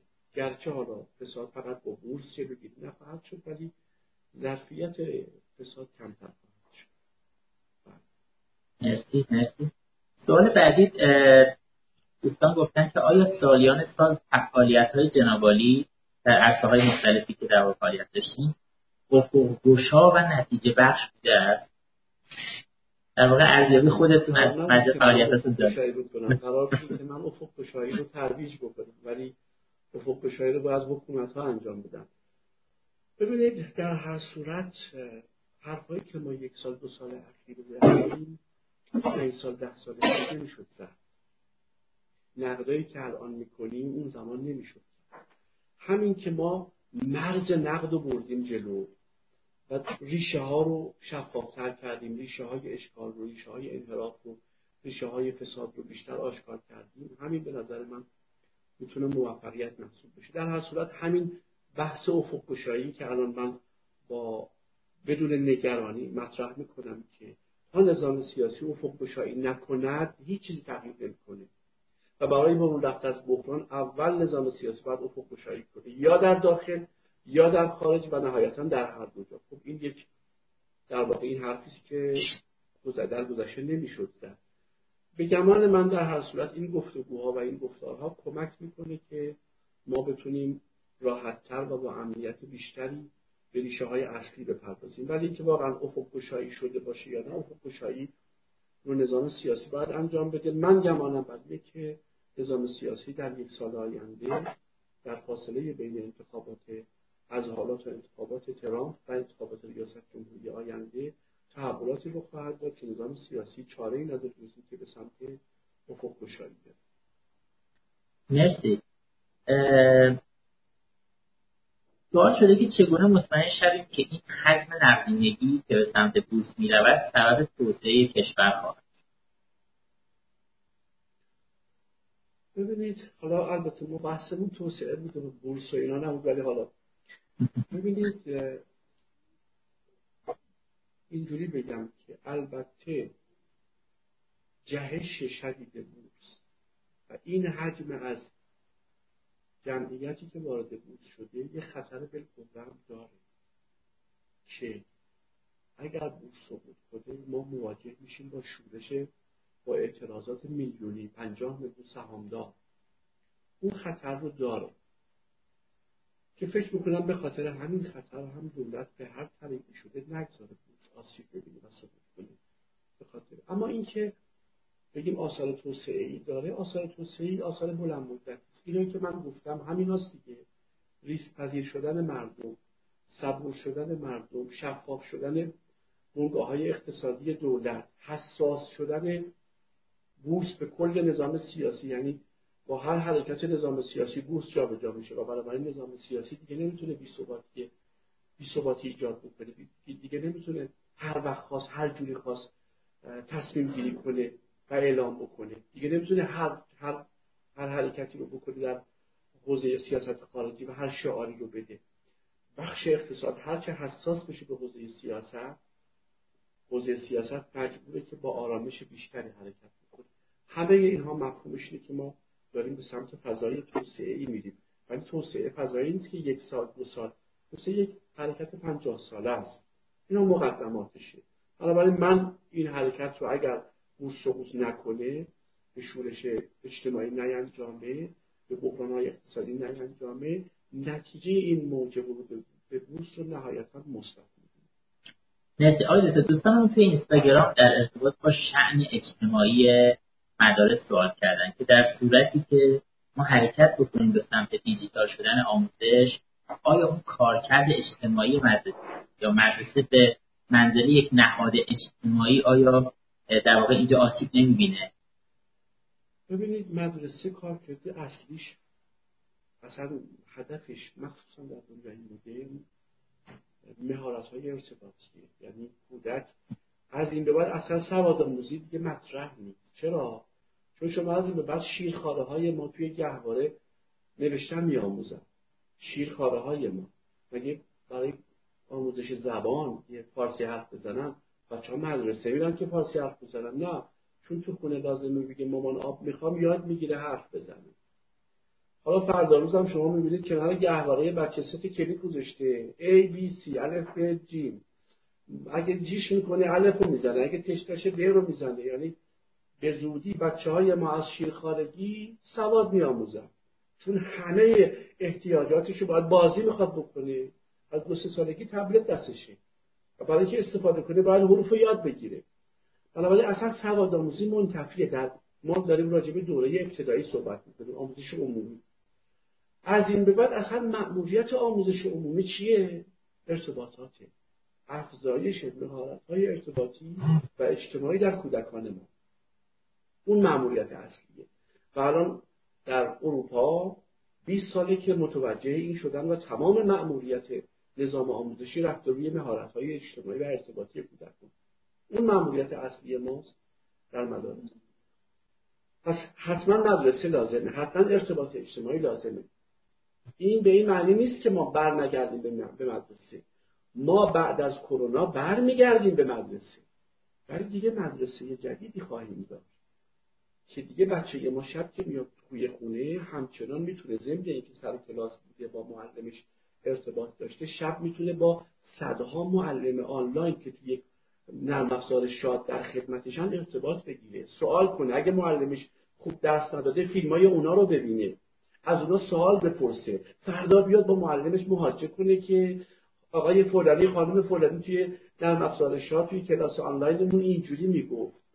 و ساختار به هم می‌خوره. بنابراین نه حتما ما باید برگردیم به مدرسه. ولی یکی دو سال ما تجربه روش های جدید که کسب کنیم برگردیم اون وقت روش های سنتیمون دیگه قابل دوام نیست و مجبوریم شیوه جدیدی رو به کار بگیریم.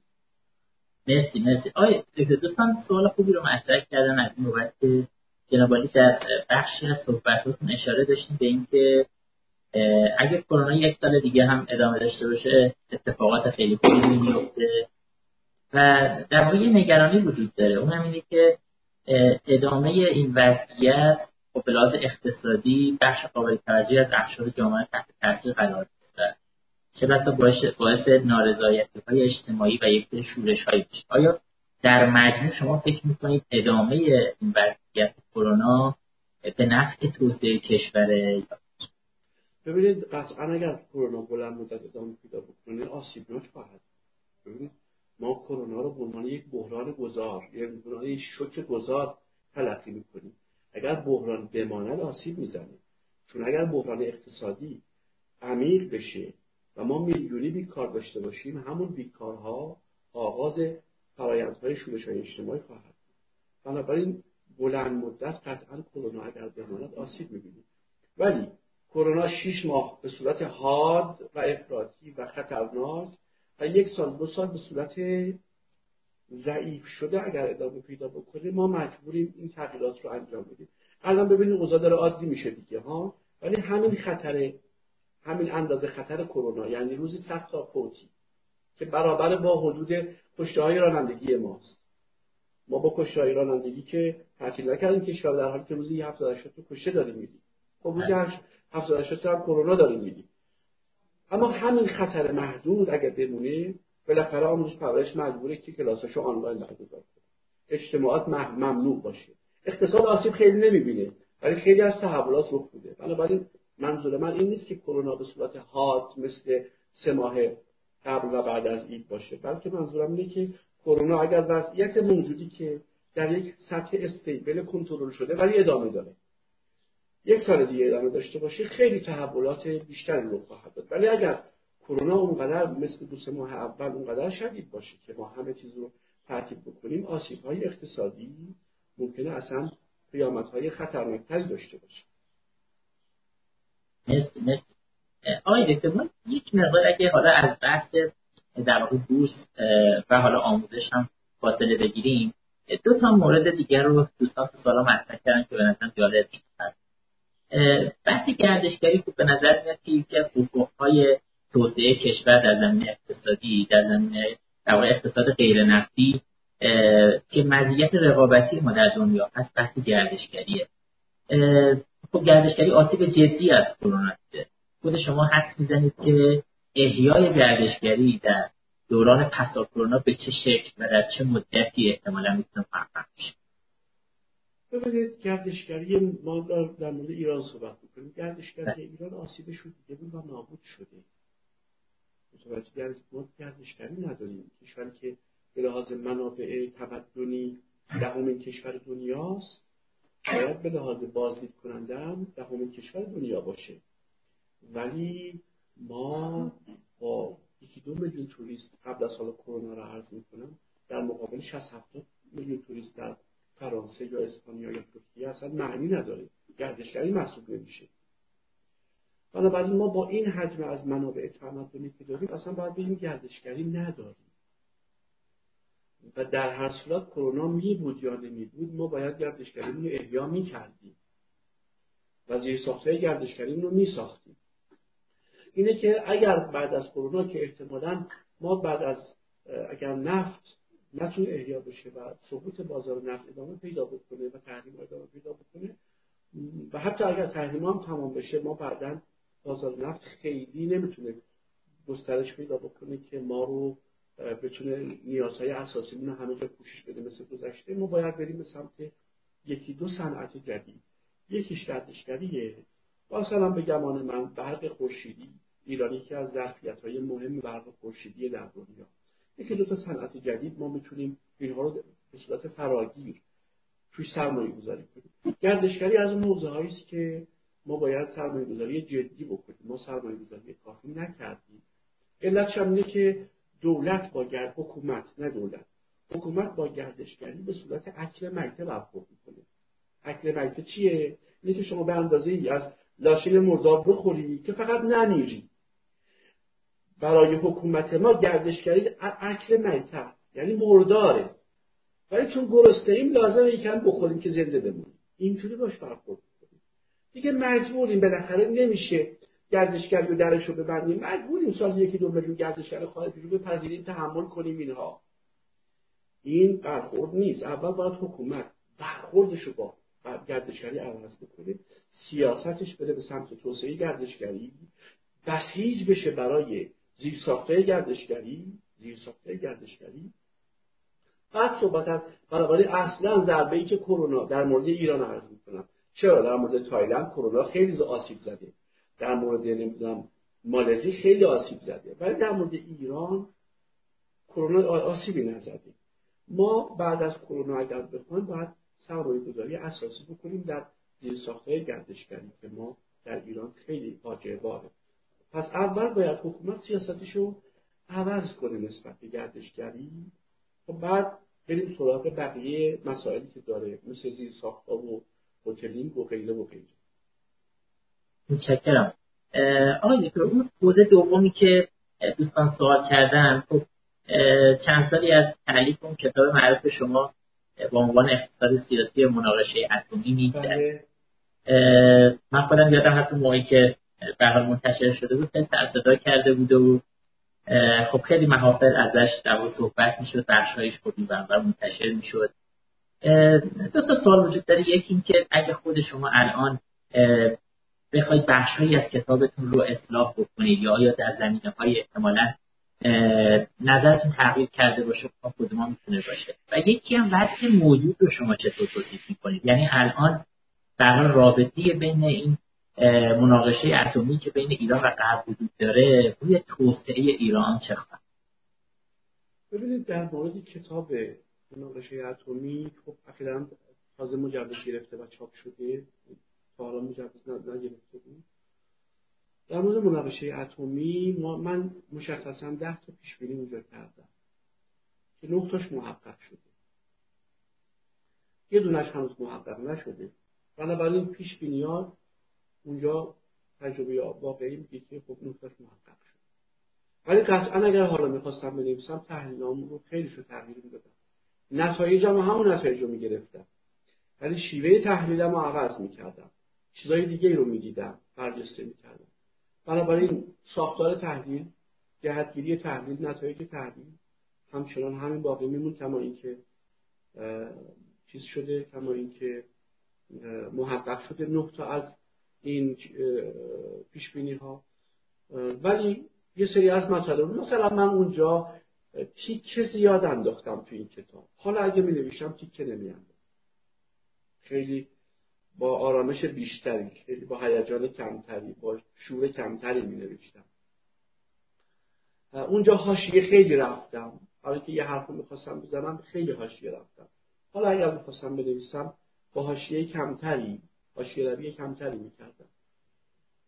ارز کنم خدمتتون که ولی ساختار رو تغییر نمی‌دادم. همچنان معتقدم که ساختار تحلیلم و تئوری اصلی تحلیل همچنان پابرجا است. این نکته اول. نکته دومتون چی بود؟ سال دوم. سال دوم اینه که همین الان تحلیلتون چیه؟ یعنی این مناقشه رابطش با توسعه ایران چی هست؟ ببینید اصولا مناقشه اتمی دعوای ما سر یک فناوری منسوخه. دعوای ما سر یک فناوری منسوخ ما اگر وارد این فناوری منسوخ نمی شدیم حق اتمیمون بود. حالا هم اگر که رفتیم توی برجام مصالحه کردیم اگر هر دو طرف پایبند بودن به برجام ما بعد از ده سال حق سازیمون دوباره برمیگشت به وضعیت اول اصولا روی این فناوری نسل اول اتمی. فناوری نسل اول اتمی. که بیشترش هم ما وارد کردیم.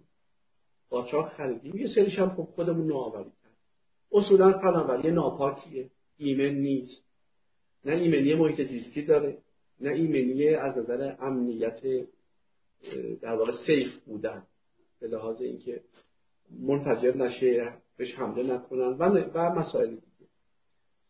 ما داریم سر یک فناوری ناایمن که بخش اعظمش هم وارداتی است. داریم در داریم هزینه می حالا نسل چهارم نیروگاه های اتمی داره کار می‌کنه. هم به لحاظ امنیت انتشار آلایندگی امنه هم به لحاظ امنیت انفجار امنه. ما می‌تونستیم با روش دیگری بریم سراغ این نسل چهارم با تعامل مثبت با دنیا. به گمان من از اول مسیر خطایی بوده. شاه خطا کرد که اصلا رفت توی این وادی. شاه دنبال توسعه در واقع نمی‌دونم شاه دنبال توسعه فناوری نظامی بود یا نه. مسیر شاه خطا بود. ما هم همچنان داریم خطا میریم. اصولا هر چه خرج بکنیم در این حوزه چیزی برای جامعه در نمیاد. ممکنه نظام سیاسی افتخار بکنه. ممکنه نظام سیاسی افتخار بکنه. ممکنه نظام سیاسی بگه آقا من حق مسلممون رو گرفتم. ولی حق مسلمه وقتی همش هم بگیری چیزی به رفاه جامعه ما اضافه نمی‌کنه. امنیت رو نمی‌دونم. اگر ما فناوری اتمی داشته باش اگر ما سلاح اتمی داشته باشیم که نمی‌تونیم داشته باشیم. اگه داشته باشیم ناامتر میشیم ما اگر سلاح اتمی داشته باشیم ناامتر میشیم کاری که کردیم توی این مدت اینه که ما وقتی شروع کردیم اسرائیل زیر تعداد انگشتای دست کلاهک اتمی داشته حالا چند صد تا کلاهک اتمی داره یعنی اسرائیل در سایه هیاهو درباره انرژی اتمی ایران و مناقشه اتمی ایران بی سر و صدا داره کلاهک خودش رو می‌بره بالا. حالا ما دو تا کلاهک هم بسازیم. در مقابل 400 تا کلاهک اتمی اسرائیل ما کار می‌تونیم بکنیم؟ بنابراین اصولا این مسیر مسیری بوده که اشتباه بوده از اول. و همچنان ادامهش هم اشتباهه. ما هر چیز زودتر باید از این مسیر که فناوریش منسوخه فناوریش ناامنه گرانه. خب؟ و موجب چی میشه؟ موجب رقابت های خطرناک در منطقه شده و تا حالا سود اصلی رو اسرائیل برده. باید از این مسیر خارج بشیم و یه مسیر دیگر رو برای توسعه ملی انتخاب مرسی. مرسی آقای دکتر. آقای دکتر یه سوالم شده. اخیرا همین الان پرسیده شد که یه خلاصه ای از پیش بینی در این کتاب رو دوستان پرسیدن که اشاره بهش داشته باشید. ببینید پیش بینی اصلی من در حرف اصلی من در این کتاب این بود که غرب دنبال اینه که بندنافش رو از نفت خلیج فارس ببره در گام اول و در گام دوم وابستگیش رو به کل نفت کاهش بده. خب؟ برای این کار باید نفت گران بشه تا سرمایه گذاری در انرژی های نو ارزان بشه. یعنی به صرفه بشه. به صرفه. بشه. سرمایه یعنی اگر نفت مثلا چهل دلار باشه تو هیچ انرژی نوعی نمیصرفه سرمایه گذاری بکنی چون برقی که ازش در میاد انرژی که در میاد از نفت گرانتره. ولی اگر نفت بشه 50 دلار انرژی باد اقتصادی میشه. 70 دلار بشه انرژی هیدروژن اقتصادی میشه نمی‌دونم 80 دلار بشه انرژی خورشیدی اقتصادی میشه. هر چه نفت بره بالا سرمایه گذاری در سایه انرژی های نو اقتصادی میشه. قبل به یه جایی رسید که تصویب گرفت که از انرژی از وابستگی به نفت آزاد بکنه و آمریکا قبل از همه و بیش از همه مصر بود. اصلا اوباما وقتی که اومد تئوریش این بود که من وقتی که خواهم رفت وابستگی به نفت آمریکا رو به صفر میرسونم. تقریبا هم این کار شده دیگه. یعنی الان آمریکا تقریبا همه نیاز داخلیشو داره تولید می‌کنه کم وارد می‌کنه. خیلی کم. همین هم می‌خوان منتفیش بکنه بنابراین غرب مسئلهش این بود که چی؟ که از نفت آزاد بشه. برای اینکه از نفت آزاد بشه باید نفت گران بشه تا سرمایه گذاری در انرژی های نو شتاب بگیره. برای اینکه نفت گران بشه نباید 20 سال صبر بکنه بعد ظرف یه سال 6 ماه نفت گران بشه من معتقدم که جنگ عراق در واقع طراحی شده بود برای همین که نفت به صورت شک بره بالا. شما می‌دونید که بعد از جنگ دوم عراق آمریکا با عراق نفت حدود از 23 دلار رفت یه مرتبه 50 60 دلار و بعد روند افزایش رفت تا 120 دلار رفت. یه بار به نظرم بالای 120 دلار رفت. من تو اون کتاب گفتم که غرب باید 4 5 سال قیمت نفت رو حول و حوش 100 دلار نگه داره تا سرمایه گذاری در انرژی های نو به اندازه کافی بره بالا.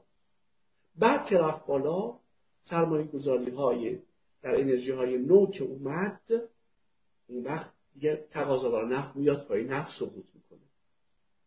هم غرب خودش رو از وابستگی به نفت آزاد کرده هم قدرت قلب جهان اسلام می‌دونید که خلیج فارس این منطقه میانه قلب فرهنگی و اقتصادی جهان اسلامی. بزرگترین ثروت جهان اسلام که نفت باشه اینجاست. بزرگترین منابع فرهنگی جهان اسلام هم اینجاست. اهمیت این مسئله این منطقه رو از بین ببره. این کارو کرد دیگه یعنی قیمت نفت رفت بالا. حالا من توی کتاب گفتم که قیمت نفت رو هی باید باهاش بازی کنیم. که از اون طرف صنایع نفت هم شکست نخورم گاهی بره بالا گاهی بیاد پایین. اونجا گفتم که مناقشه اتمی ابزار بازیه.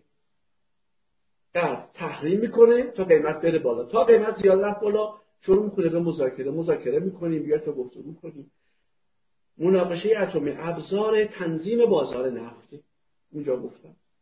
تا این قیمت رو قرد به اندازه که می‌خواد بالا پایین بکنه تا از این مرحله گذار بره. گفتم بعد از این مرحله قیمت نفت سقوط می‌کنه. به زیر پنجاه دلار زیر چهل دلار. و حتی احتمال داره که تا قیمت تولید یعنی 20 دلار هم بیاد پایین.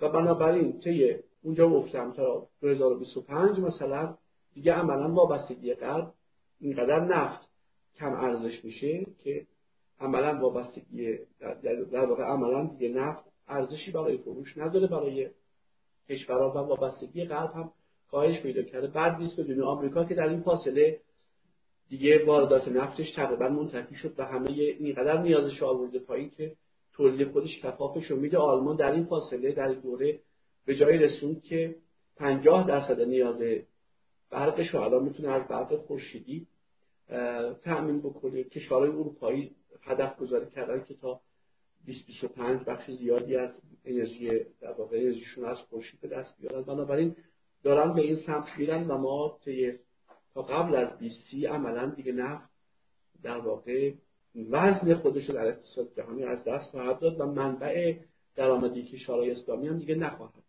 باز اونجا پیش بینی کردم که بعد از این در این سقوط قیمت های نفت فقر رو گسترش میده در بین کشورها و تنش بین کشورها میره بالا و ما جنگ یک جنگ داخلی بین کشورهای منطقه خواهیم داشت و کشورهای منطقه باید به سرزمین سوخته تبدیل بشن. کشورهای خاور میانه. اینا رو به صراحت گفتم. بنابراین قبل دنبال اینی که خاور میانه طی در 15 سال آینده به سرزمین سوخته تبدیل بشه. و وقتی قلب میره نیازش رو برمیداره و میره دیگه به نفت این منطقه نیازی نداره این منطقه عملا سرمایه ای هم نداشته باشه که بتونه قد علم بکنه در برابر قلب و تبدیل بشه به یک منطقه مثل آفریقا که هر از گاهی قلب یک کمکی بهشون بکنه خب داستان سرزمین سوخته رو می‌بینید در عراق شروع شد در سوریه در یمن. عملا اینها به سرزمین سوخته تبدیل شدن. از کنم خدمتون که این حالا اونایی که یادم بود دیگه حالا بقیهش یادم بود مرسی مرسی. آقای سوال شده که تاثیر کرونا بر روابط بین المللی و روابط سیاسی ایران با سایر کشورها چی هست خب این سوال سیاسیه واقعا من نمی‌دونم. نمی‌تونم تحلیل کنم. واقعا نمی‌دونم. نیازمند اطلاعات از ژئوپلیتیک جهانی است و اینها. من اطلاعاتم کافی نیست. هر تحلیلی بدم حد که خواهد بود. که وارد این سوال نشم. بسیار مرسی. سوال دیگه شده که نظر شما راجع به انقراض کسب کارهای فیزیکی مثل مغازه های کوچک و مشابه اونها در دوران پسا کرونا چی؟ ببینید اینا باید منقرض بشن. ولی خطایی که کرد خطایی که هست این شهرداری ها هم در شهرهای بزرگ دنبال انقراض این مغازه ها هستن. ولی اشتباهشون این بود که اومدن بازارهای بزرگ مالهای بزرگ زدن سنترهای بزرگ رو زدن اما با پول سرمایه‌دارها زدن. پول از بیرون اومد. و بنابراین بازار خورده پا رو گرفتن و بخش زیادی از این مغازه های خورده پا رو خورده پا رو آسیب زدن. آسیب بهشون دادن فقیرشون کردن. اینا باید جمع بشن. اصر اینا گذشتن. ولی روش باید این می بود که این می بود که شهرداری ها در هر منطقه‌ای که می‌خواستن مال بزنن مجموعه کاسبان خورده پای اون منطقه رو صدا می‌زدن شریکشون می‌کردن. با مشارکت اونها مال می‌زدن. که اینا از بین نرن آسیب نبینن. بنابراین شما الان می‌بینید مالهای بزرگ مونده کسب و کارهای کوچولو و مغازه ها و بقالی ها هم مونده. اینا دارن آسیب می‌بینن. اونا هم رونقشون خیلی عالی نیست. در که باید اینو ادغام می‌کردن. شهرداری ها یک خطای بزرگ کردن که بدون توجه به آسیب های اقتصادی که این کسب و کارهای مدرن و مالهای بزرگ میزن می‌زنن به مناطق اومدن توسعه دادن. بعد از کرونا قاعدتا هر چه ما به سمت اقتصاد دیجیتال بریم این کسب و کارها بیشتر آسیب می‌بینن. هیچ راهی نیست که دولت بیاد و سازوکارهایی برای تجمیع این کسب و کارها همافزایی این کسب و کارها مشارکت اینها در کسب و کارهای جدید ایجاد بکنه که اینها دامن زده نشه به بیکاری و آسیب نبینن و ما فقر رو دامن نزنیم. بنابراین در این که عمر کسب و کارهای کوچک خرد فروشی به پایان رسیده شکی نیست. ولی اینجا برنامه ریز باید جوری برنامه ریزی بکنه که یک انتقال در واقع یک جابجایی قدرت جابجایی حوزه فعالیت به گونه رخ بده که این خورده پاها هم در سرمایه های جدید مشارکت داشته باشه. متشکرم. از همه دوستانی که سوال مطرح می‌کنم تشکر می‌کنم. شاید سوال ها تعدادش سه برابر اون چیزی که حالا مطرح شده. طبیعتا ما به همش نخواهیم رسید با توجه به محدودیتی هم که داریم در زمان. از آقای دکتر بسیار متشکریم که تا اینجا نزدیک به یک ساعت و پنجاه دقیقه ما در خدمتشون بودیم. آقای دکتر از خدمتتون اجازه می‌خوام که دو یا سه سوال دیگه مطرح بکنیم اگه فرصت شما اجازه بده. یه سوالی که مطرح شده و خب اخیرا در محافل مختلف دوستان آدم میشنوه بحث افزایش پایه پولی هست. دوستان در واقع اظهار نگرانی دارن از این موضوع که این افزایش پایه پولی منجر به چه اتفاقاتی در کشور خواهد شد و این تورم افزار گسیخته تا به کجا پیش خواهد رفت و سرنوشت ایران در انتهای 99 چه خواهد شد؟ ببینید پایه پولی خب به نظر می‌رسه که ببینید بانک مرکزی اطلاعات به روزی نمیده و نمی‌تونیم اطلاع دقیقی در واقع اطلاع دقیقی نداریم که تحلیل دقیقی بکنیم. ولی به نظر می‌رسه که فشارهای دوران کرونا باعث شد که به هر ترتیب استقرار صورت بگیره و مخصوصا دو ماه قبل از عید و فروردین ماه این دو سه ماه و طبیعی است که با استقرار پای پولی میره بالا. ولی تجربه جهانی نشون میده که پایه پولی خیلی بیش از اینا هم می‌تونه بره بالا شرط که خوب مدیریت بشه. خود پایه پولی الزاما منجر به تورم نمیشه. عوامل دیگری است که سرعت گردش پول رو می‌بره بالا جابجایی پول رو می‌بره بالا یا انتظاراتی که ایجاد میشه یا نگرانی هایی که ایجاد میشه و پول رو از حالت فریز و سپرده بلند مدت آزاد می‌کنه میاد به سمت سپرده های جاری در میاره و روان میشه پول. اینها هست که خطرناک. بنابراین آره افزایش پای پولی هم می‌تونه یک بمبی باشه برای یک تورم بزرگ هم, هم می‌تونه نه. ارز کنم که با مدیریت موثر پولی تبدیل یک تورم بزرگ نشه. چون ما نقدینگیمون به اندازه کافی بزرگ هست برای اینکه خطر آفرین باشه. پای پولی خیلی این انفجار رو الزامن الزامن این انفجار رو تشدید نمی‌کنه. گرچه پای پولی افزایشش بده. ولی در این حال الزامن افزایش پای پولی به تورم سریع منجر نمیشه و بسته به عوامل متعدد دیگه هست توی اقتصاد و توی تصمیمات دولت. اینه که حالا واقعا چی بشه رو نمی‌دونم. اون چیزی که الان تورم تورمی که الان نگرانش هستیم همون نقدینگی موجوده که در واقع از بانک ها داره آزاد میشه و بخش زیادش رفته به سوی بورس و اگر بورس نتونه همه اینها رو جذب کنه اینها را میفته توی بقیه اقتصاد و بقیه اقتصاد رو به آشوب میکشونه. من الان اون طرف رو ضمن اینکه حالا دولت هم متوجه خطا شده و این حجوم دولت به فروش سهام های دولتی در بورس برای همینه که کسری هاشو از طریق فروش دارایی هاش در بورس جبران بکنه و امیدواریم این روش موفق باشه و پای پولی سرعت افزایشش کم بشه. مرسی. آیا دیگه سوال توسعه هم مطرح شده. از سوال خیلی کلیه ولی در صورت دیدگاه شما راهگشا باشه. سوال اینه که با توجه به ساختارهای موجود و سیاست هایی که حاکمیت ما در زمینه های مختلف سیاسی اجتماعی اقتصادی و فرهنگی داره. چقدر جنوالی امیدوار هستید به اینکه توسعه به اون مفهومی که در دنیا در کشورهای پیشرفته میشه ازش تلقی داشت اینجا تو این کشور اتفاق بیفته. و اگر میشه اتفاق بیفته شما افق زمانیش رو تو چه اردری می‌بینید؟ ببینید توسعه یک فرایند زمانبر بین نسلی است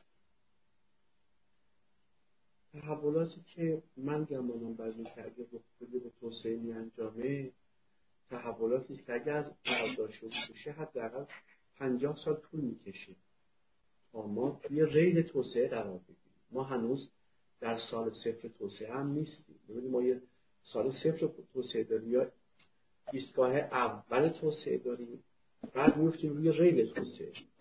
ما هنوز به اصطلاح نورس اگر بخوام بگم داگلاس نورس برنده جایزه نوبل اقتصاد ما باید اول به یک نظام دسترسی محدود بالغ دست پیدا بکنیم تا بعد بریم وارد یک نظام باز بشیم. که اون نظام باز دیگه وارد حوزه توسعه شدیم و شروع کردیم. ما هنوز نظام دسترسی محدود بالغ هم نیستیم. شاید بگم پایه هستیم. نورس اونجا میگه که نظام های دسترسی یا محدودن یا بازن.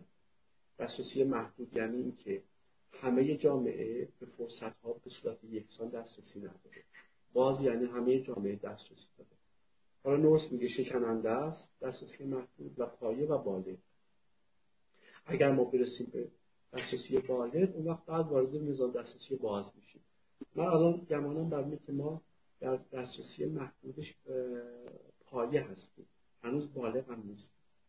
بنابراین اگر ما تصمیم الان ببینیم حکومت ما در مورد توسعه مردد اصلا نمی‌دونیم توسعه می‌خواد یا نه.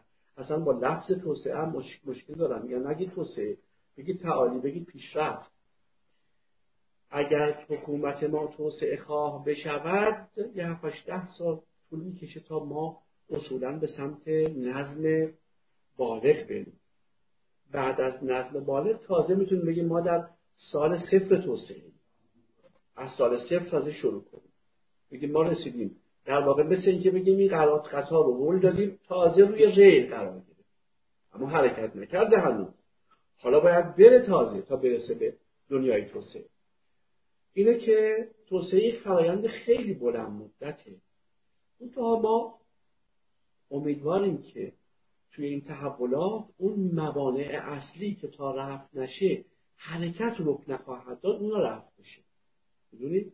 یه موانعی هست که در داخل حکومت و در داخل جامعه تا رفت نشه اصولا این قطار روی ریل قرار نمی‌گیره. ما دنبال این هستیم که اون موانع رفت بشه. وقتی اون موانع رفت بشه باید دو سه نسل صبر بکنیم. تا ما بگیم مثلا در وضعیت در واقع مناسبی قرار داریم ما همین هفته گذشته در پویش فکری توسعه داشتیم روی شاخص توسعه ملی کار می‌کردیم. یه محاسبه اولیه کردیم و متوجه شدیم که اگر ما بخوایم به شاخصهای جهانی توسعه که امروز کشورهای نمبر وان به اون شاخص ها رسیدن دسترسی پیدا کنیم با حرکتی که دو دهه گذشته حرکت کردیم اگه بخوایم اینجوری حرکت کنیم هشتاد سال طول می‌کشه تا ما به وضع امروز کشورهایی برسیم که الان به عنوان توسعه یافته محسوب میشه دقت می‌کنیم اگر ما با سرعتی که در دو دهه گذشته تحولاتمون رخ داده تغییر کردیم تو مسیر توسعه با این سرعت بخوایم بریم هشتاد سال طول می‌کشه تا برسیم به مرز توسعه امروز مرزی که امروز کشورهای غربی در اون نقطه ایستادن. بنابراین توسعه یک فرایند کوتاه مدتی نیست که فرایند بین نسلی است. ما هر نسلی باید دو گام بره جلو. هر نسلی باید دو گام بره جلو. توسعه مثل بلوغه. یه بچه پنج ساله رو نمی‌تونی هی دارو بدی دارو بدی بگی بالغ بشه. آسیب می‌زنی. از بینش می‌بری. این بچه باید آرام غذا بخوره رشد بکنه. به سن 14 15 سالگی که رسید بالغ هم بشه. هم به لحاظ جسمی هم به لحاظ فکری. توسعه مثل بلوغه. اما میگیم این بچه ای که الان کوچولوه بذاره تغذیه بشه. بذارید بازی کنه. بذارید با دوستاش ارتباط بگیره. مدرسه بفرستیدش. تا وقتی که 14 سالش شد هم به لحاظ جسمی هم عقلی بالغ بشه. توسعه داستانش اینجوریه. این جامعه ای که 200 ساله توی این نقطه است یک کمی کمکش کنید بره جلو بره جلوتر. تغذیه مناسب بشه. عقلش رشد بکنه عقلانیت اجتماعیش رشد بکنه سرمایه اجتماعیش رشد بکنه اعتماد اجتماعیش بره بالا شبکه های اجتماعیش رشد بکنه. تا بلکه مثلا پنجاه سال دیگه یک در واقع مرحله بلوغی رو طی بکنه. پس یه فرایند تاریخی است. از ما الان ما الان هنوز در مرحله کودکی هستیم.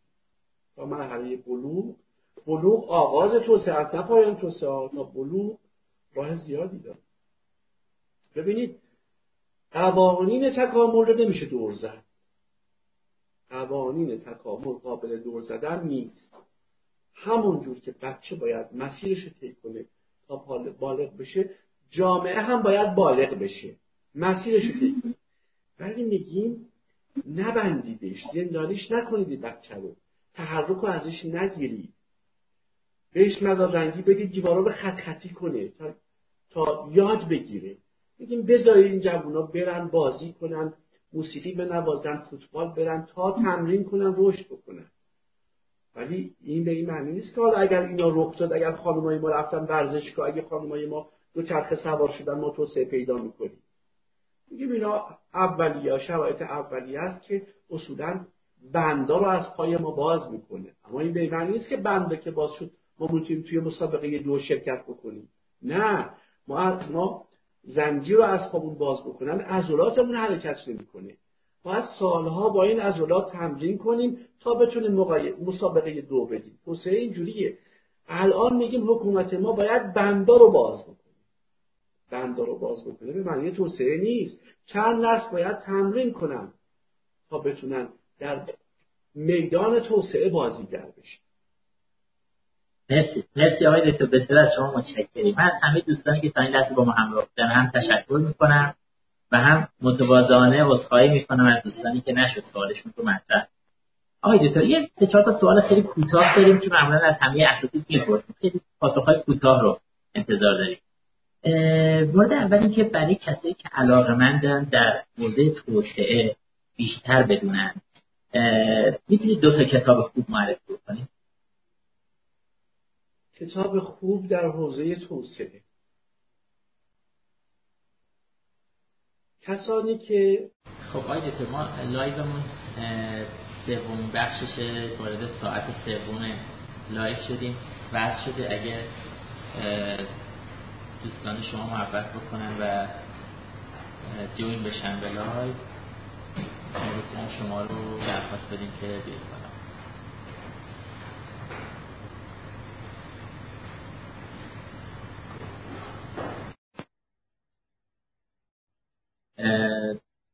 منتظریم که از طرف شما اکسپ بله.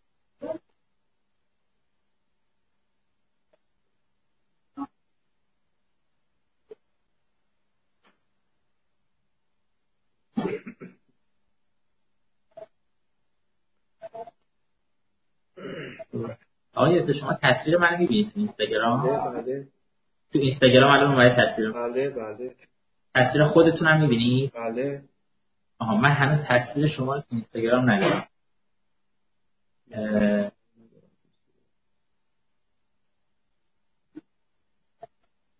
بله دوستان گفتن که صدا و تصویر شما تو اینستاگرام هنوز نیست. من یه بار میبندم دوباره. در درخواست بدم که من یه بار دیگه درخواست تو اینستاگرام فرستادم خب آقای دکتر تصویر شما رسید. خب سوال دو تا کتاب در ارتباط با توسعه بود. داشتید توضیح می‌دادید کسایی که لیسانس دارن؟ کسایی که در حد اطلاعاتش در حد لیسانس همه رشته ها هست و حتی دیپلم ها یک کتابی خود من دارم به نام چرخه های افول اخلاق و اقتصاد توسعه اقتصادی و چرخه های افول اخلاق اقتصاد. این کتاب به زبان ساده مقدمات و شرط های اولیه توسعه رو توضیح داده. برای کسایی که در رشته های علوم انسانی مثل اقتصاد، جامعه شناسی، علوم سیاسی و بالاتر از لیسانس، رشته های دیگر بالاتر از لیسانس هستن و می‌خوان مطالعه جدی بکنن دو تا کتاب رو توصیه می‌کنم. یکی کتاب در سایه خشونت که نوشته داگلاس نورس هست که ازش ذکر کردم. در سایه خشونت. و یکی هم کتاب چرا ملت ها شکست می‌خورند مال دارون عجم اغلو این دو تا کتاب خیلی خوب از دو زاویه مسئله توسعه رو هم به لحاظ تاریخی و هم به لحاظ تحلیلی باز کردن. این سه کتاب می‌تونه برای دو سطح عزیزان مناسب باشه. متشکرم. آیا تو یه سوال کلیدی اینه که همیشه هم می‌پرسیم. البته میشه در موردش ساعتها صحبت کرد. از شما خیلی کوتاه در حد چند جمله بشنوید.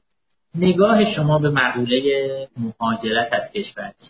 حالا تحت عنوان مهاجرت تحصیل کرده ها یا مهاجرت نخبه ها عمدتا ازش. ببینید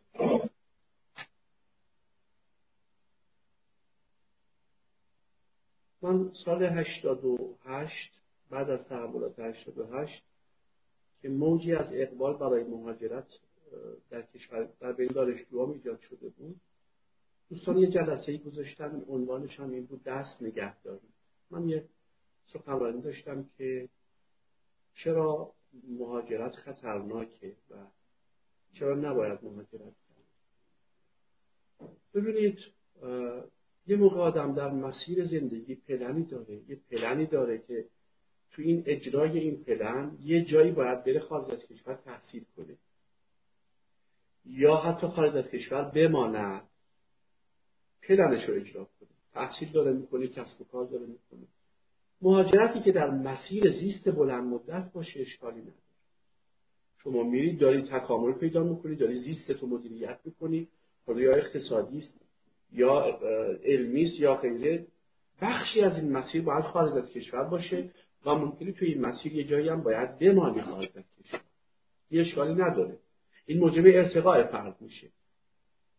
ولی مهاجرتی که برای فرار از وضع موجود باشه کسی که مهاجرت می‌کند برای فرار از اینجا هر جا بره شکست می‌کنه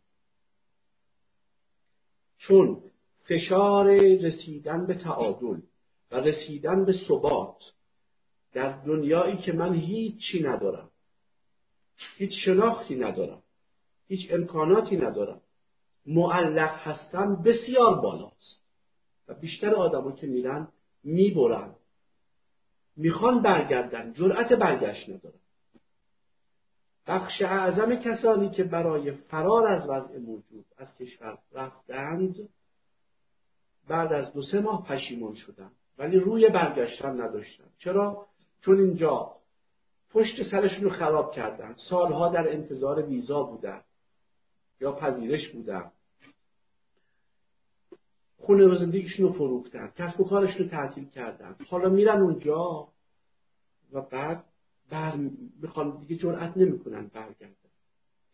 کسی اگر جنبش رو داره اگر واقعا اینقدر قدرت داره که بره در خارج خودش رو به ثبات برسونه همینجا می‌تونه برسونه. نیازی نیست این همه فشار.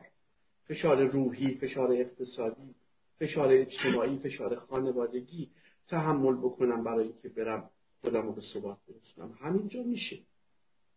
به گمان من ایران امروز یکی از بهترین فرصت های تاریخی برای هر کسی که بخواد رشد بکنه.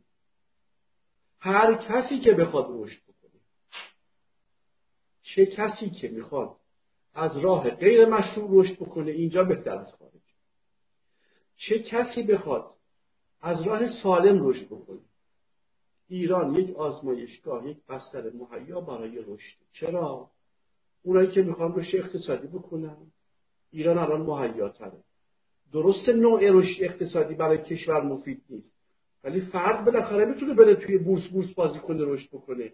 ممکنه برای کشور مفید نباشه. برای که مفیده. بنابراین می‌خوایم رشد اقتصادی بکنیم. اینجا امکانش هست. رشد علمی رو حالا من واقعا نمی‌تونم بگم. تا یه سطحی اینجا هست. اگر کسی مسیر علمیشه که بره خارج باید بره. مسیرشه. ولی برای زندگی یا شما می‌خواید موفقیت اقتصادی داشته باشید اینجا مسیرش آماده است.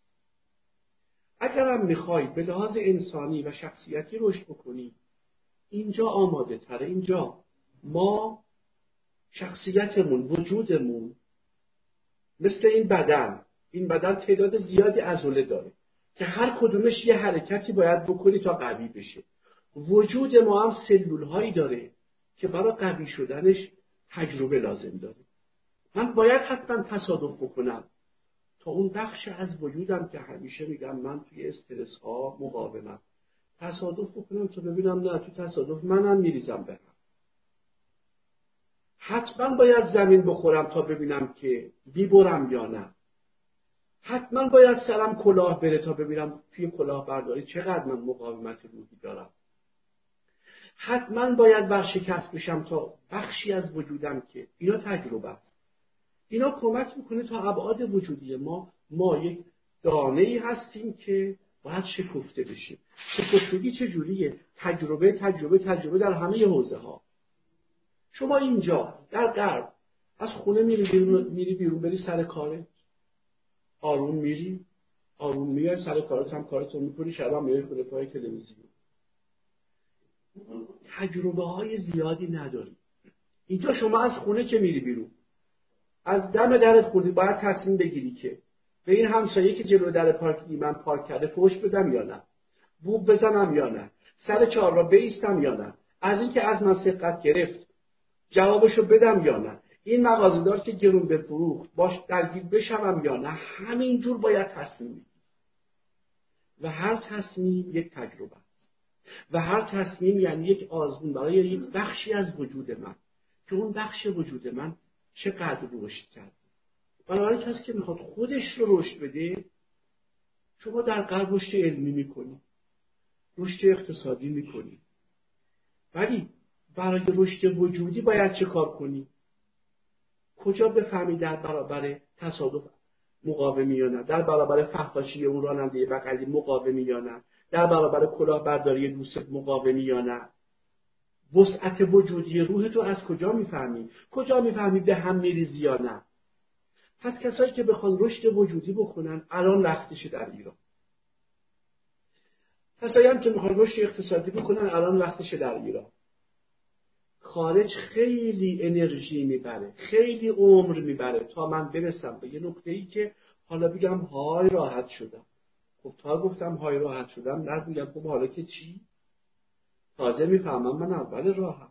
من آدم کتوله ای هستم. من تمام امیدم به این بوده که بیام اینجا توی پمپ بنزین شاغل بشم. چه رشدیه این؟ نه توی اداره شاغل بشم توی کارخونه شاغل بشم. تمام آرزوی من همینه. بعدش چی؟ بنابراین اگر کسی خودش دغدغشه مهم نیست کجا هستی. تو یه دانه ای توی توی یک باغچه کاشتنه. باید گل بدی. مهم نیست تو چه باغچه ای اگه هی نگاه کنی به باغچه همسایه بگی نه. ببین همسایه چقدر خوب آب میده. من گل نمیدم تا زمانی که این صاحب خونه من خوب آبم نده مثل همسایه من گل نمیدم تو چیکار به همسایه داری؟ تو گل تو بده. هر کدوم ما از ما دانه ای هستیم که باید شکفته بشیم؟ مهم نیست در چه بستری. هر جا هستم من باید شکفته بشم؟ در کبیر منو کاشتم باید شکفته بشم؟ در لب دریا کاشتم باید شکفت. من باید به شکفتگی خودم نگاه کنم. نه اینکه همسایم چقدر به گیاهش آب میده پس من شکفته نمیشم چون این به من آب نمیده. بنابراین ما اگه به خودمون نگاه کنیم همه جا عشقه همه جا بستر رشده همه جا من باید مهیا باشم که آزمون پس بدم. اینقدر بزرگ بشم که عالم رو طوفان ببره من تکون نخورم. رشد اینه. رشد یعنی من در برابر ناملایمات چقدر ثبات دارم. یک کسی باید خیلی پول داشته باشه تا نگران نباشه یک کسی باید خیلی شهرت داشته باشه قدرت داشته باشه یک کسی هم می‌تونه اینا رو نداشته باشه نگران نباشه پس نشانه رشد ثبات. شما ممکنه بری جایزه نوبل هم بگیری ولی ثبات نداشته باشی. اینشتین یه زندگی ویرانی داشته می‌دونید که زندگی شخصی اینشتین ویران بوده. اصلا زندگی آشفته ای داشته خب اینشتین به جهان خدمت کرد ولی به خودش خدمتی نکرد. صبری نداشت توانایی مهارت این نداشت که با خانمش بشینه غذا بخوره غذا بخوره. حاضر بره با خانمش غذا بخوره. حالا باید ما تصمیم بگیریم. ما می‌خوایم چه رشدی داشته باشیم؟ تنها و تنها اگر کسی در مسیر رشد علمی خودش یه جایی می‌رسه که در ایران دیگه اجازه توسعه نداره متوقف شده خوبه. ولی در حوزه های دیگه هر کسی باید هر جا هست رشدشو بکنه. متاسفانه ما نگاهمون دائما به بیرون از خودمونه به بیرون از یاهامون به رقبامون به اقواممون. و در مورد کشور هم به بیرون کشور. انسان سالم به خودش نگاه می‌کنه. من برای رشدم چه نیاز دارم؟ ببخشید طولانی شد. خواهش می‌کنم. آنها واقعا سیر نمیشه از شنیدن صحبت شما. هرچند که میشه حتی خیلی از دوستان در مورد این صحبت ها حرف داشته باشن ولی شاید دیگه فرصتی برای پرداختن به سوالات در این موضوع نباشه. آقای دکتر ما دوستان دوستان با شما در ارتباط باشن. راه های ارتباطیتون چیا هست؟ اگه یه اشاره هم به این پویش فکری بفرمایید این مؤسسه ای که دارید چه کاری توش دارین انجام میدین و چه خروجی هایی داره پویش فکری چجوری میشه ازش استفاده؟ ارز کنم که راه های ارتباطی که من خب می‌دونید که ما مشکلمون همینه که حجم زیادی تقاضا داریم وقت نداریم پاسخ بدیم. من الان صدها صدها واقعا پیام نخونده ایمیل هم همین الان که دارم صحبتشو می‌کنم می‌تونم الان چکش کنم. ایمیلم حدود 600 تا ایمیل نخونده دارم. خب؟ و در واتساپ هم صدها پیام نخونده دارم. نمی‌رسم. بنابراین یه مقداری ارتباط ما سخته. ضمن اینکه خب دانشجو هم هستن باید تز اونا رو بخونم کارهای علمی شخصی هست کارهای پیش فکری هست. ولی دوستانی که می‌خوان ارتباطی داشته باشن می‌تونن از ایمیلی که من توی سایت خودم معرفی کردم از اون ایمیل توی سایت من رنانی dot net اونجا در واقع نوشتیم ارتباط با ما اونجا می‌تونن با اون ایمیل من در خدمتشون هستم. اما در مورد پویش فکری توسعه پویش فکری در واقع مجموعه‌ای از علاقمندان به حوزه توسعه هست که در رشته های مختلف اقتصاد و جامعه شناسی و روانشناسی و علوم سیاسی و حقوق و غیره و غیره دور هم جمع شدن تا درباره موضوعات فکری توسعه در ایران گفتگو بکنن تولید محتوا بکنن روشنگری بکنن. در واقع مسئله ما این بوده که درباره توسعه در کشور ما به اندازه کافی گفتگو نشده و هنوز خیلی یا فرق رشد رو و پیشرفت رو و توسعه رو نمی‌دونن. هنوز مقامات ما میگن توسعه جاده ها توسعه جاده ها توسعه محسوب نمیشه. رشد جاده هاست وقتی تعداد زیادی جاده بیشتر می‌زنیم رشد دادیم جاده ها پیشرفت هم نیست. پس مفاهیم توسعه و ادبیات توسعه خیلی در ایران مقبول مونده. توسعه مظلوم مونده. به ویژه اینکه حکومت سعی کرده توسعه رو به مفهوم یک پدیده غربی معرفی بکنه در حالی که توسعه یک پدیده انسانی است. توسعه یک پدیده انسانی است. محصول جامعه بشری محصول غرب نیست. اگر فناوری محصول غربه اگر بگیم فناوری محصول غربه می‌تونیم بگیم توسعه محصول غربه. نه فناوری رو همه بشریت علم رو همه بشریت از ابن سینا گرفته خارزمی گرفته تا بعد همه دانشمندان بشریت علم رو رشد دادن. توسعه محصول بشریه. همه تلاش کردن. ما دیدیم که توسعه سخنگویی نداره. کسی اینجا نهادی مؤسسه ای که فقط مسئلهش ترویج مفاهیم توسعه موضوعات توسعه گفتگو درباره توسعه باشه نیست. دوستان جمع شدن و یک چنین نهادی رو راه اندازی کردن. خب قبلا تعداد متنوعی از فعالیت ها مثل تولید پادکست ها فیلم ها گزارش ها مقالات تولید می‌شد. ولی الان تصمیم گرفتیم که متمرکز بشیم بر شاخص های توسعه ملی یعنی الان ما نمی‌دونیم واقعا آقای روحانی داره سال آینده میره. چند درصد چند گام توسعه ملی رو به پیش برد. نمی‌دونیم جمهوری اسلامی بعد از چهل سال نسبت به رژیم شاه اون سی و پنج سال گام های توسعه رو چقدر جلو بردن؟ ابزار مقایسه نداریم. ما داریم تلاش می‌کنیم که سیستم شاخص های ملی توسعه رو در واقع تکثیر تولید بکنیم محاسبه بکنیم انتشار بدیم تا بشه در حوزه های مختلف درباره توسعه بحث جدی کرد آقا شما در حوزه فرهنگی این پسروی ها رو داشتین پیشروی ها رو داشتید در حوزه های اقتصادی این پسروی ها رو داشتیم این پیشروی ها رو داشتیم بتونیم یک نظام جامعی از شاخص های توسعه رو معرفی بکنیم به عنوان دیدبان توسعه. یعنی ما بتونیم سالیانه گزارش ملی توسعه رو بدیم که در واقع کارشناسان سیاستمداران نگاه کنن و ببینن ما در یک سال گذشته چقدر به سمت توسعه رفتیم در چه حوزه هایی در چه حوزه هایی عقب نشینی کردیم. الان مأموریتمون اینه و دوستانی که رو علاقه من باشن در این حوزه خاص شاخص های ملی توسعه به ساله گذروندن مقاله نوشتن علاقه من بودم می‌تونم از طریق سایت پویش فکری توسعه یا کانال پویش فکری توسعه اعلام آمادگی بکنن و با پویش فکری توسعه همکاری. خیلی متشکریم. من از همه دوستانی که برنامه رو الان یا طی چند روز آینده می‌بینم خواهش می‌کنم که حتما یه سری به لینکی که ما در کپشن گذاشته بودیم زیر پسترمون مراجعه بکنم و تو نظرسنجی شرکت بکنم خیلی کمک کنه توی اجرای بهتر برنامه. آقای دکتر از شما خیلی متشکرم. به عنوان صحبت آخر آقای دکتر اگه بخواید در واقع به کسانی که به نوعی دل بستن به این کشور چه الان در داخل ایران چه در خارج کشور و همه اونهایی که به شکلی علاقمندن به بهبود وضعیت ایران امید دارن به آینده اگه بخواید چند تا جمله پایانی بفرمایید اونها چه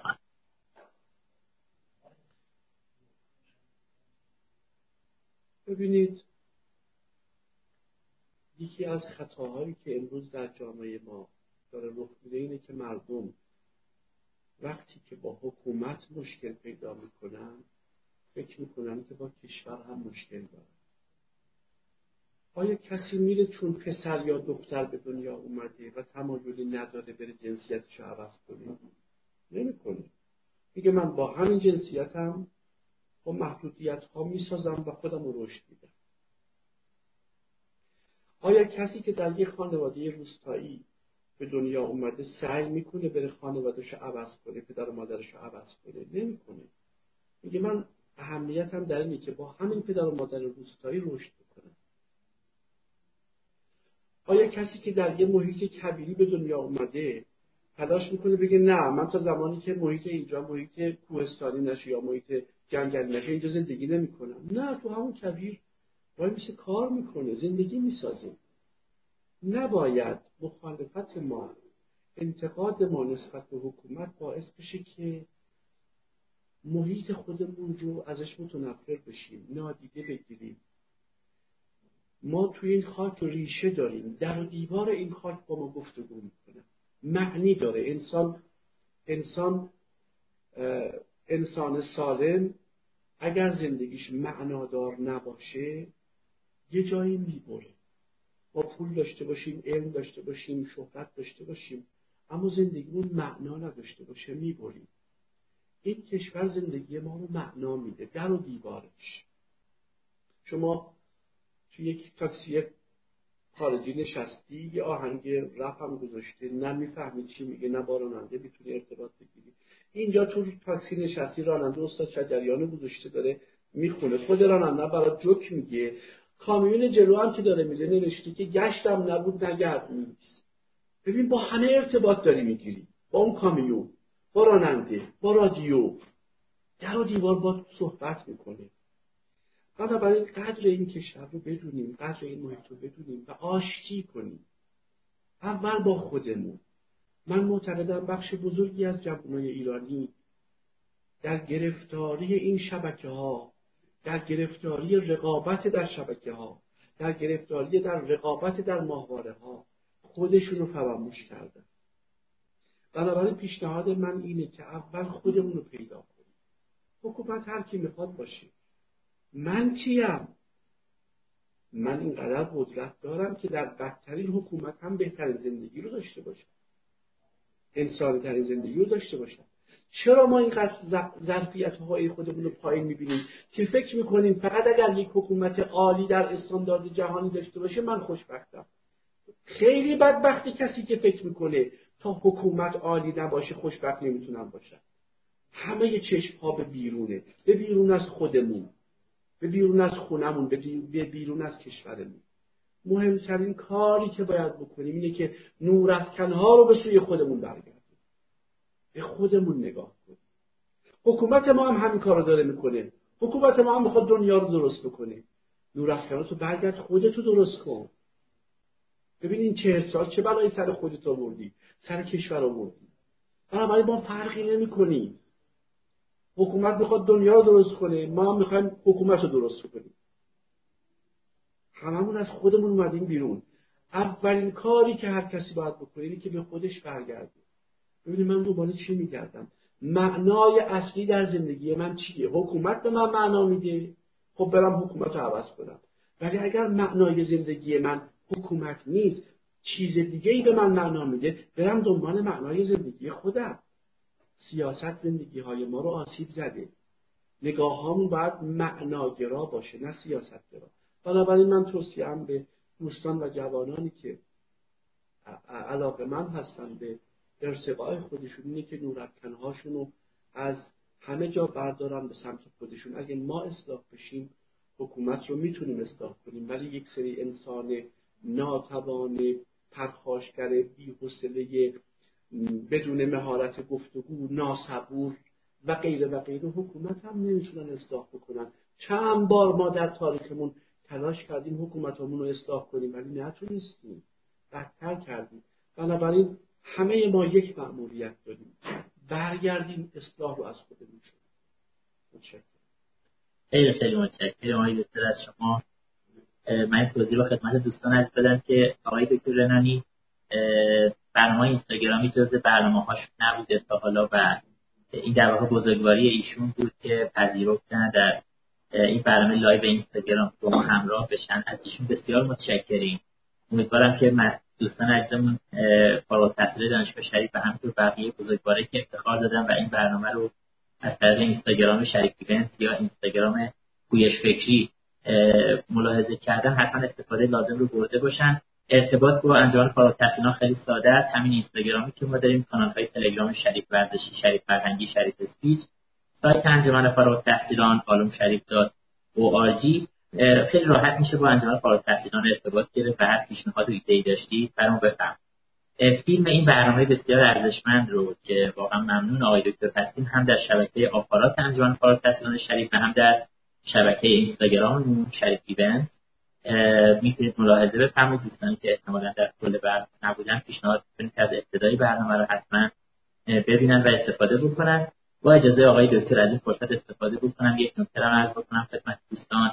اون همین که خب انجمن فارغ التحصیلان در راستای برنامه هایی که تو حوزه مسئولیت اجتماعیش داره یه برنامه داره برای تجهیز و نوسازی خوابگاه دانشگاه. دیدیم که به خاطر این بحث کرونا ما سال آینده تحصیلی با کمبود خوابگاه مواجه همه عزیزانی که این برنامه رو ببینن و علاقه مندن به نوعی در توسعه دانش و در واقع بهبود وضعیت معیشتی فارغ التحصیلات دانشجوهایی که سال آینده وارد دانشگاه میشن و چشم چراغ آینده کشورمون هستن مشارکت بکنن حتما یه پیام بدن به شریف بنس آنجا راهنماییشون بکنن که چطور می‌تونن به شکل های مختلف مالی و غیر مالی در تجهیز خوابگاه ها مشارکت میشن برنامه های متعدد دیگه هم ما داریم که حتما تو همین شریف تو ملاحظه ویژه از آقای دکتر تشکر می‌کنم.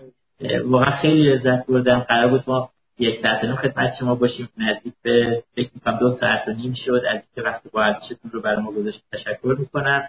و همینطور از دوستانمون در انجام کار تحصیلان کمیته سخنرانی و مدیریت اجرایی انجامن که زمینه سازی کردن برای اینکه این برنامه شکل بگیره.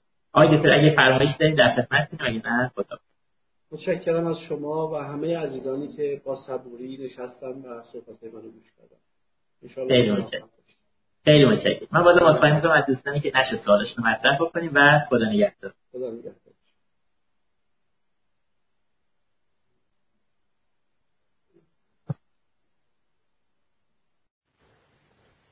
کانال سخنرانی ها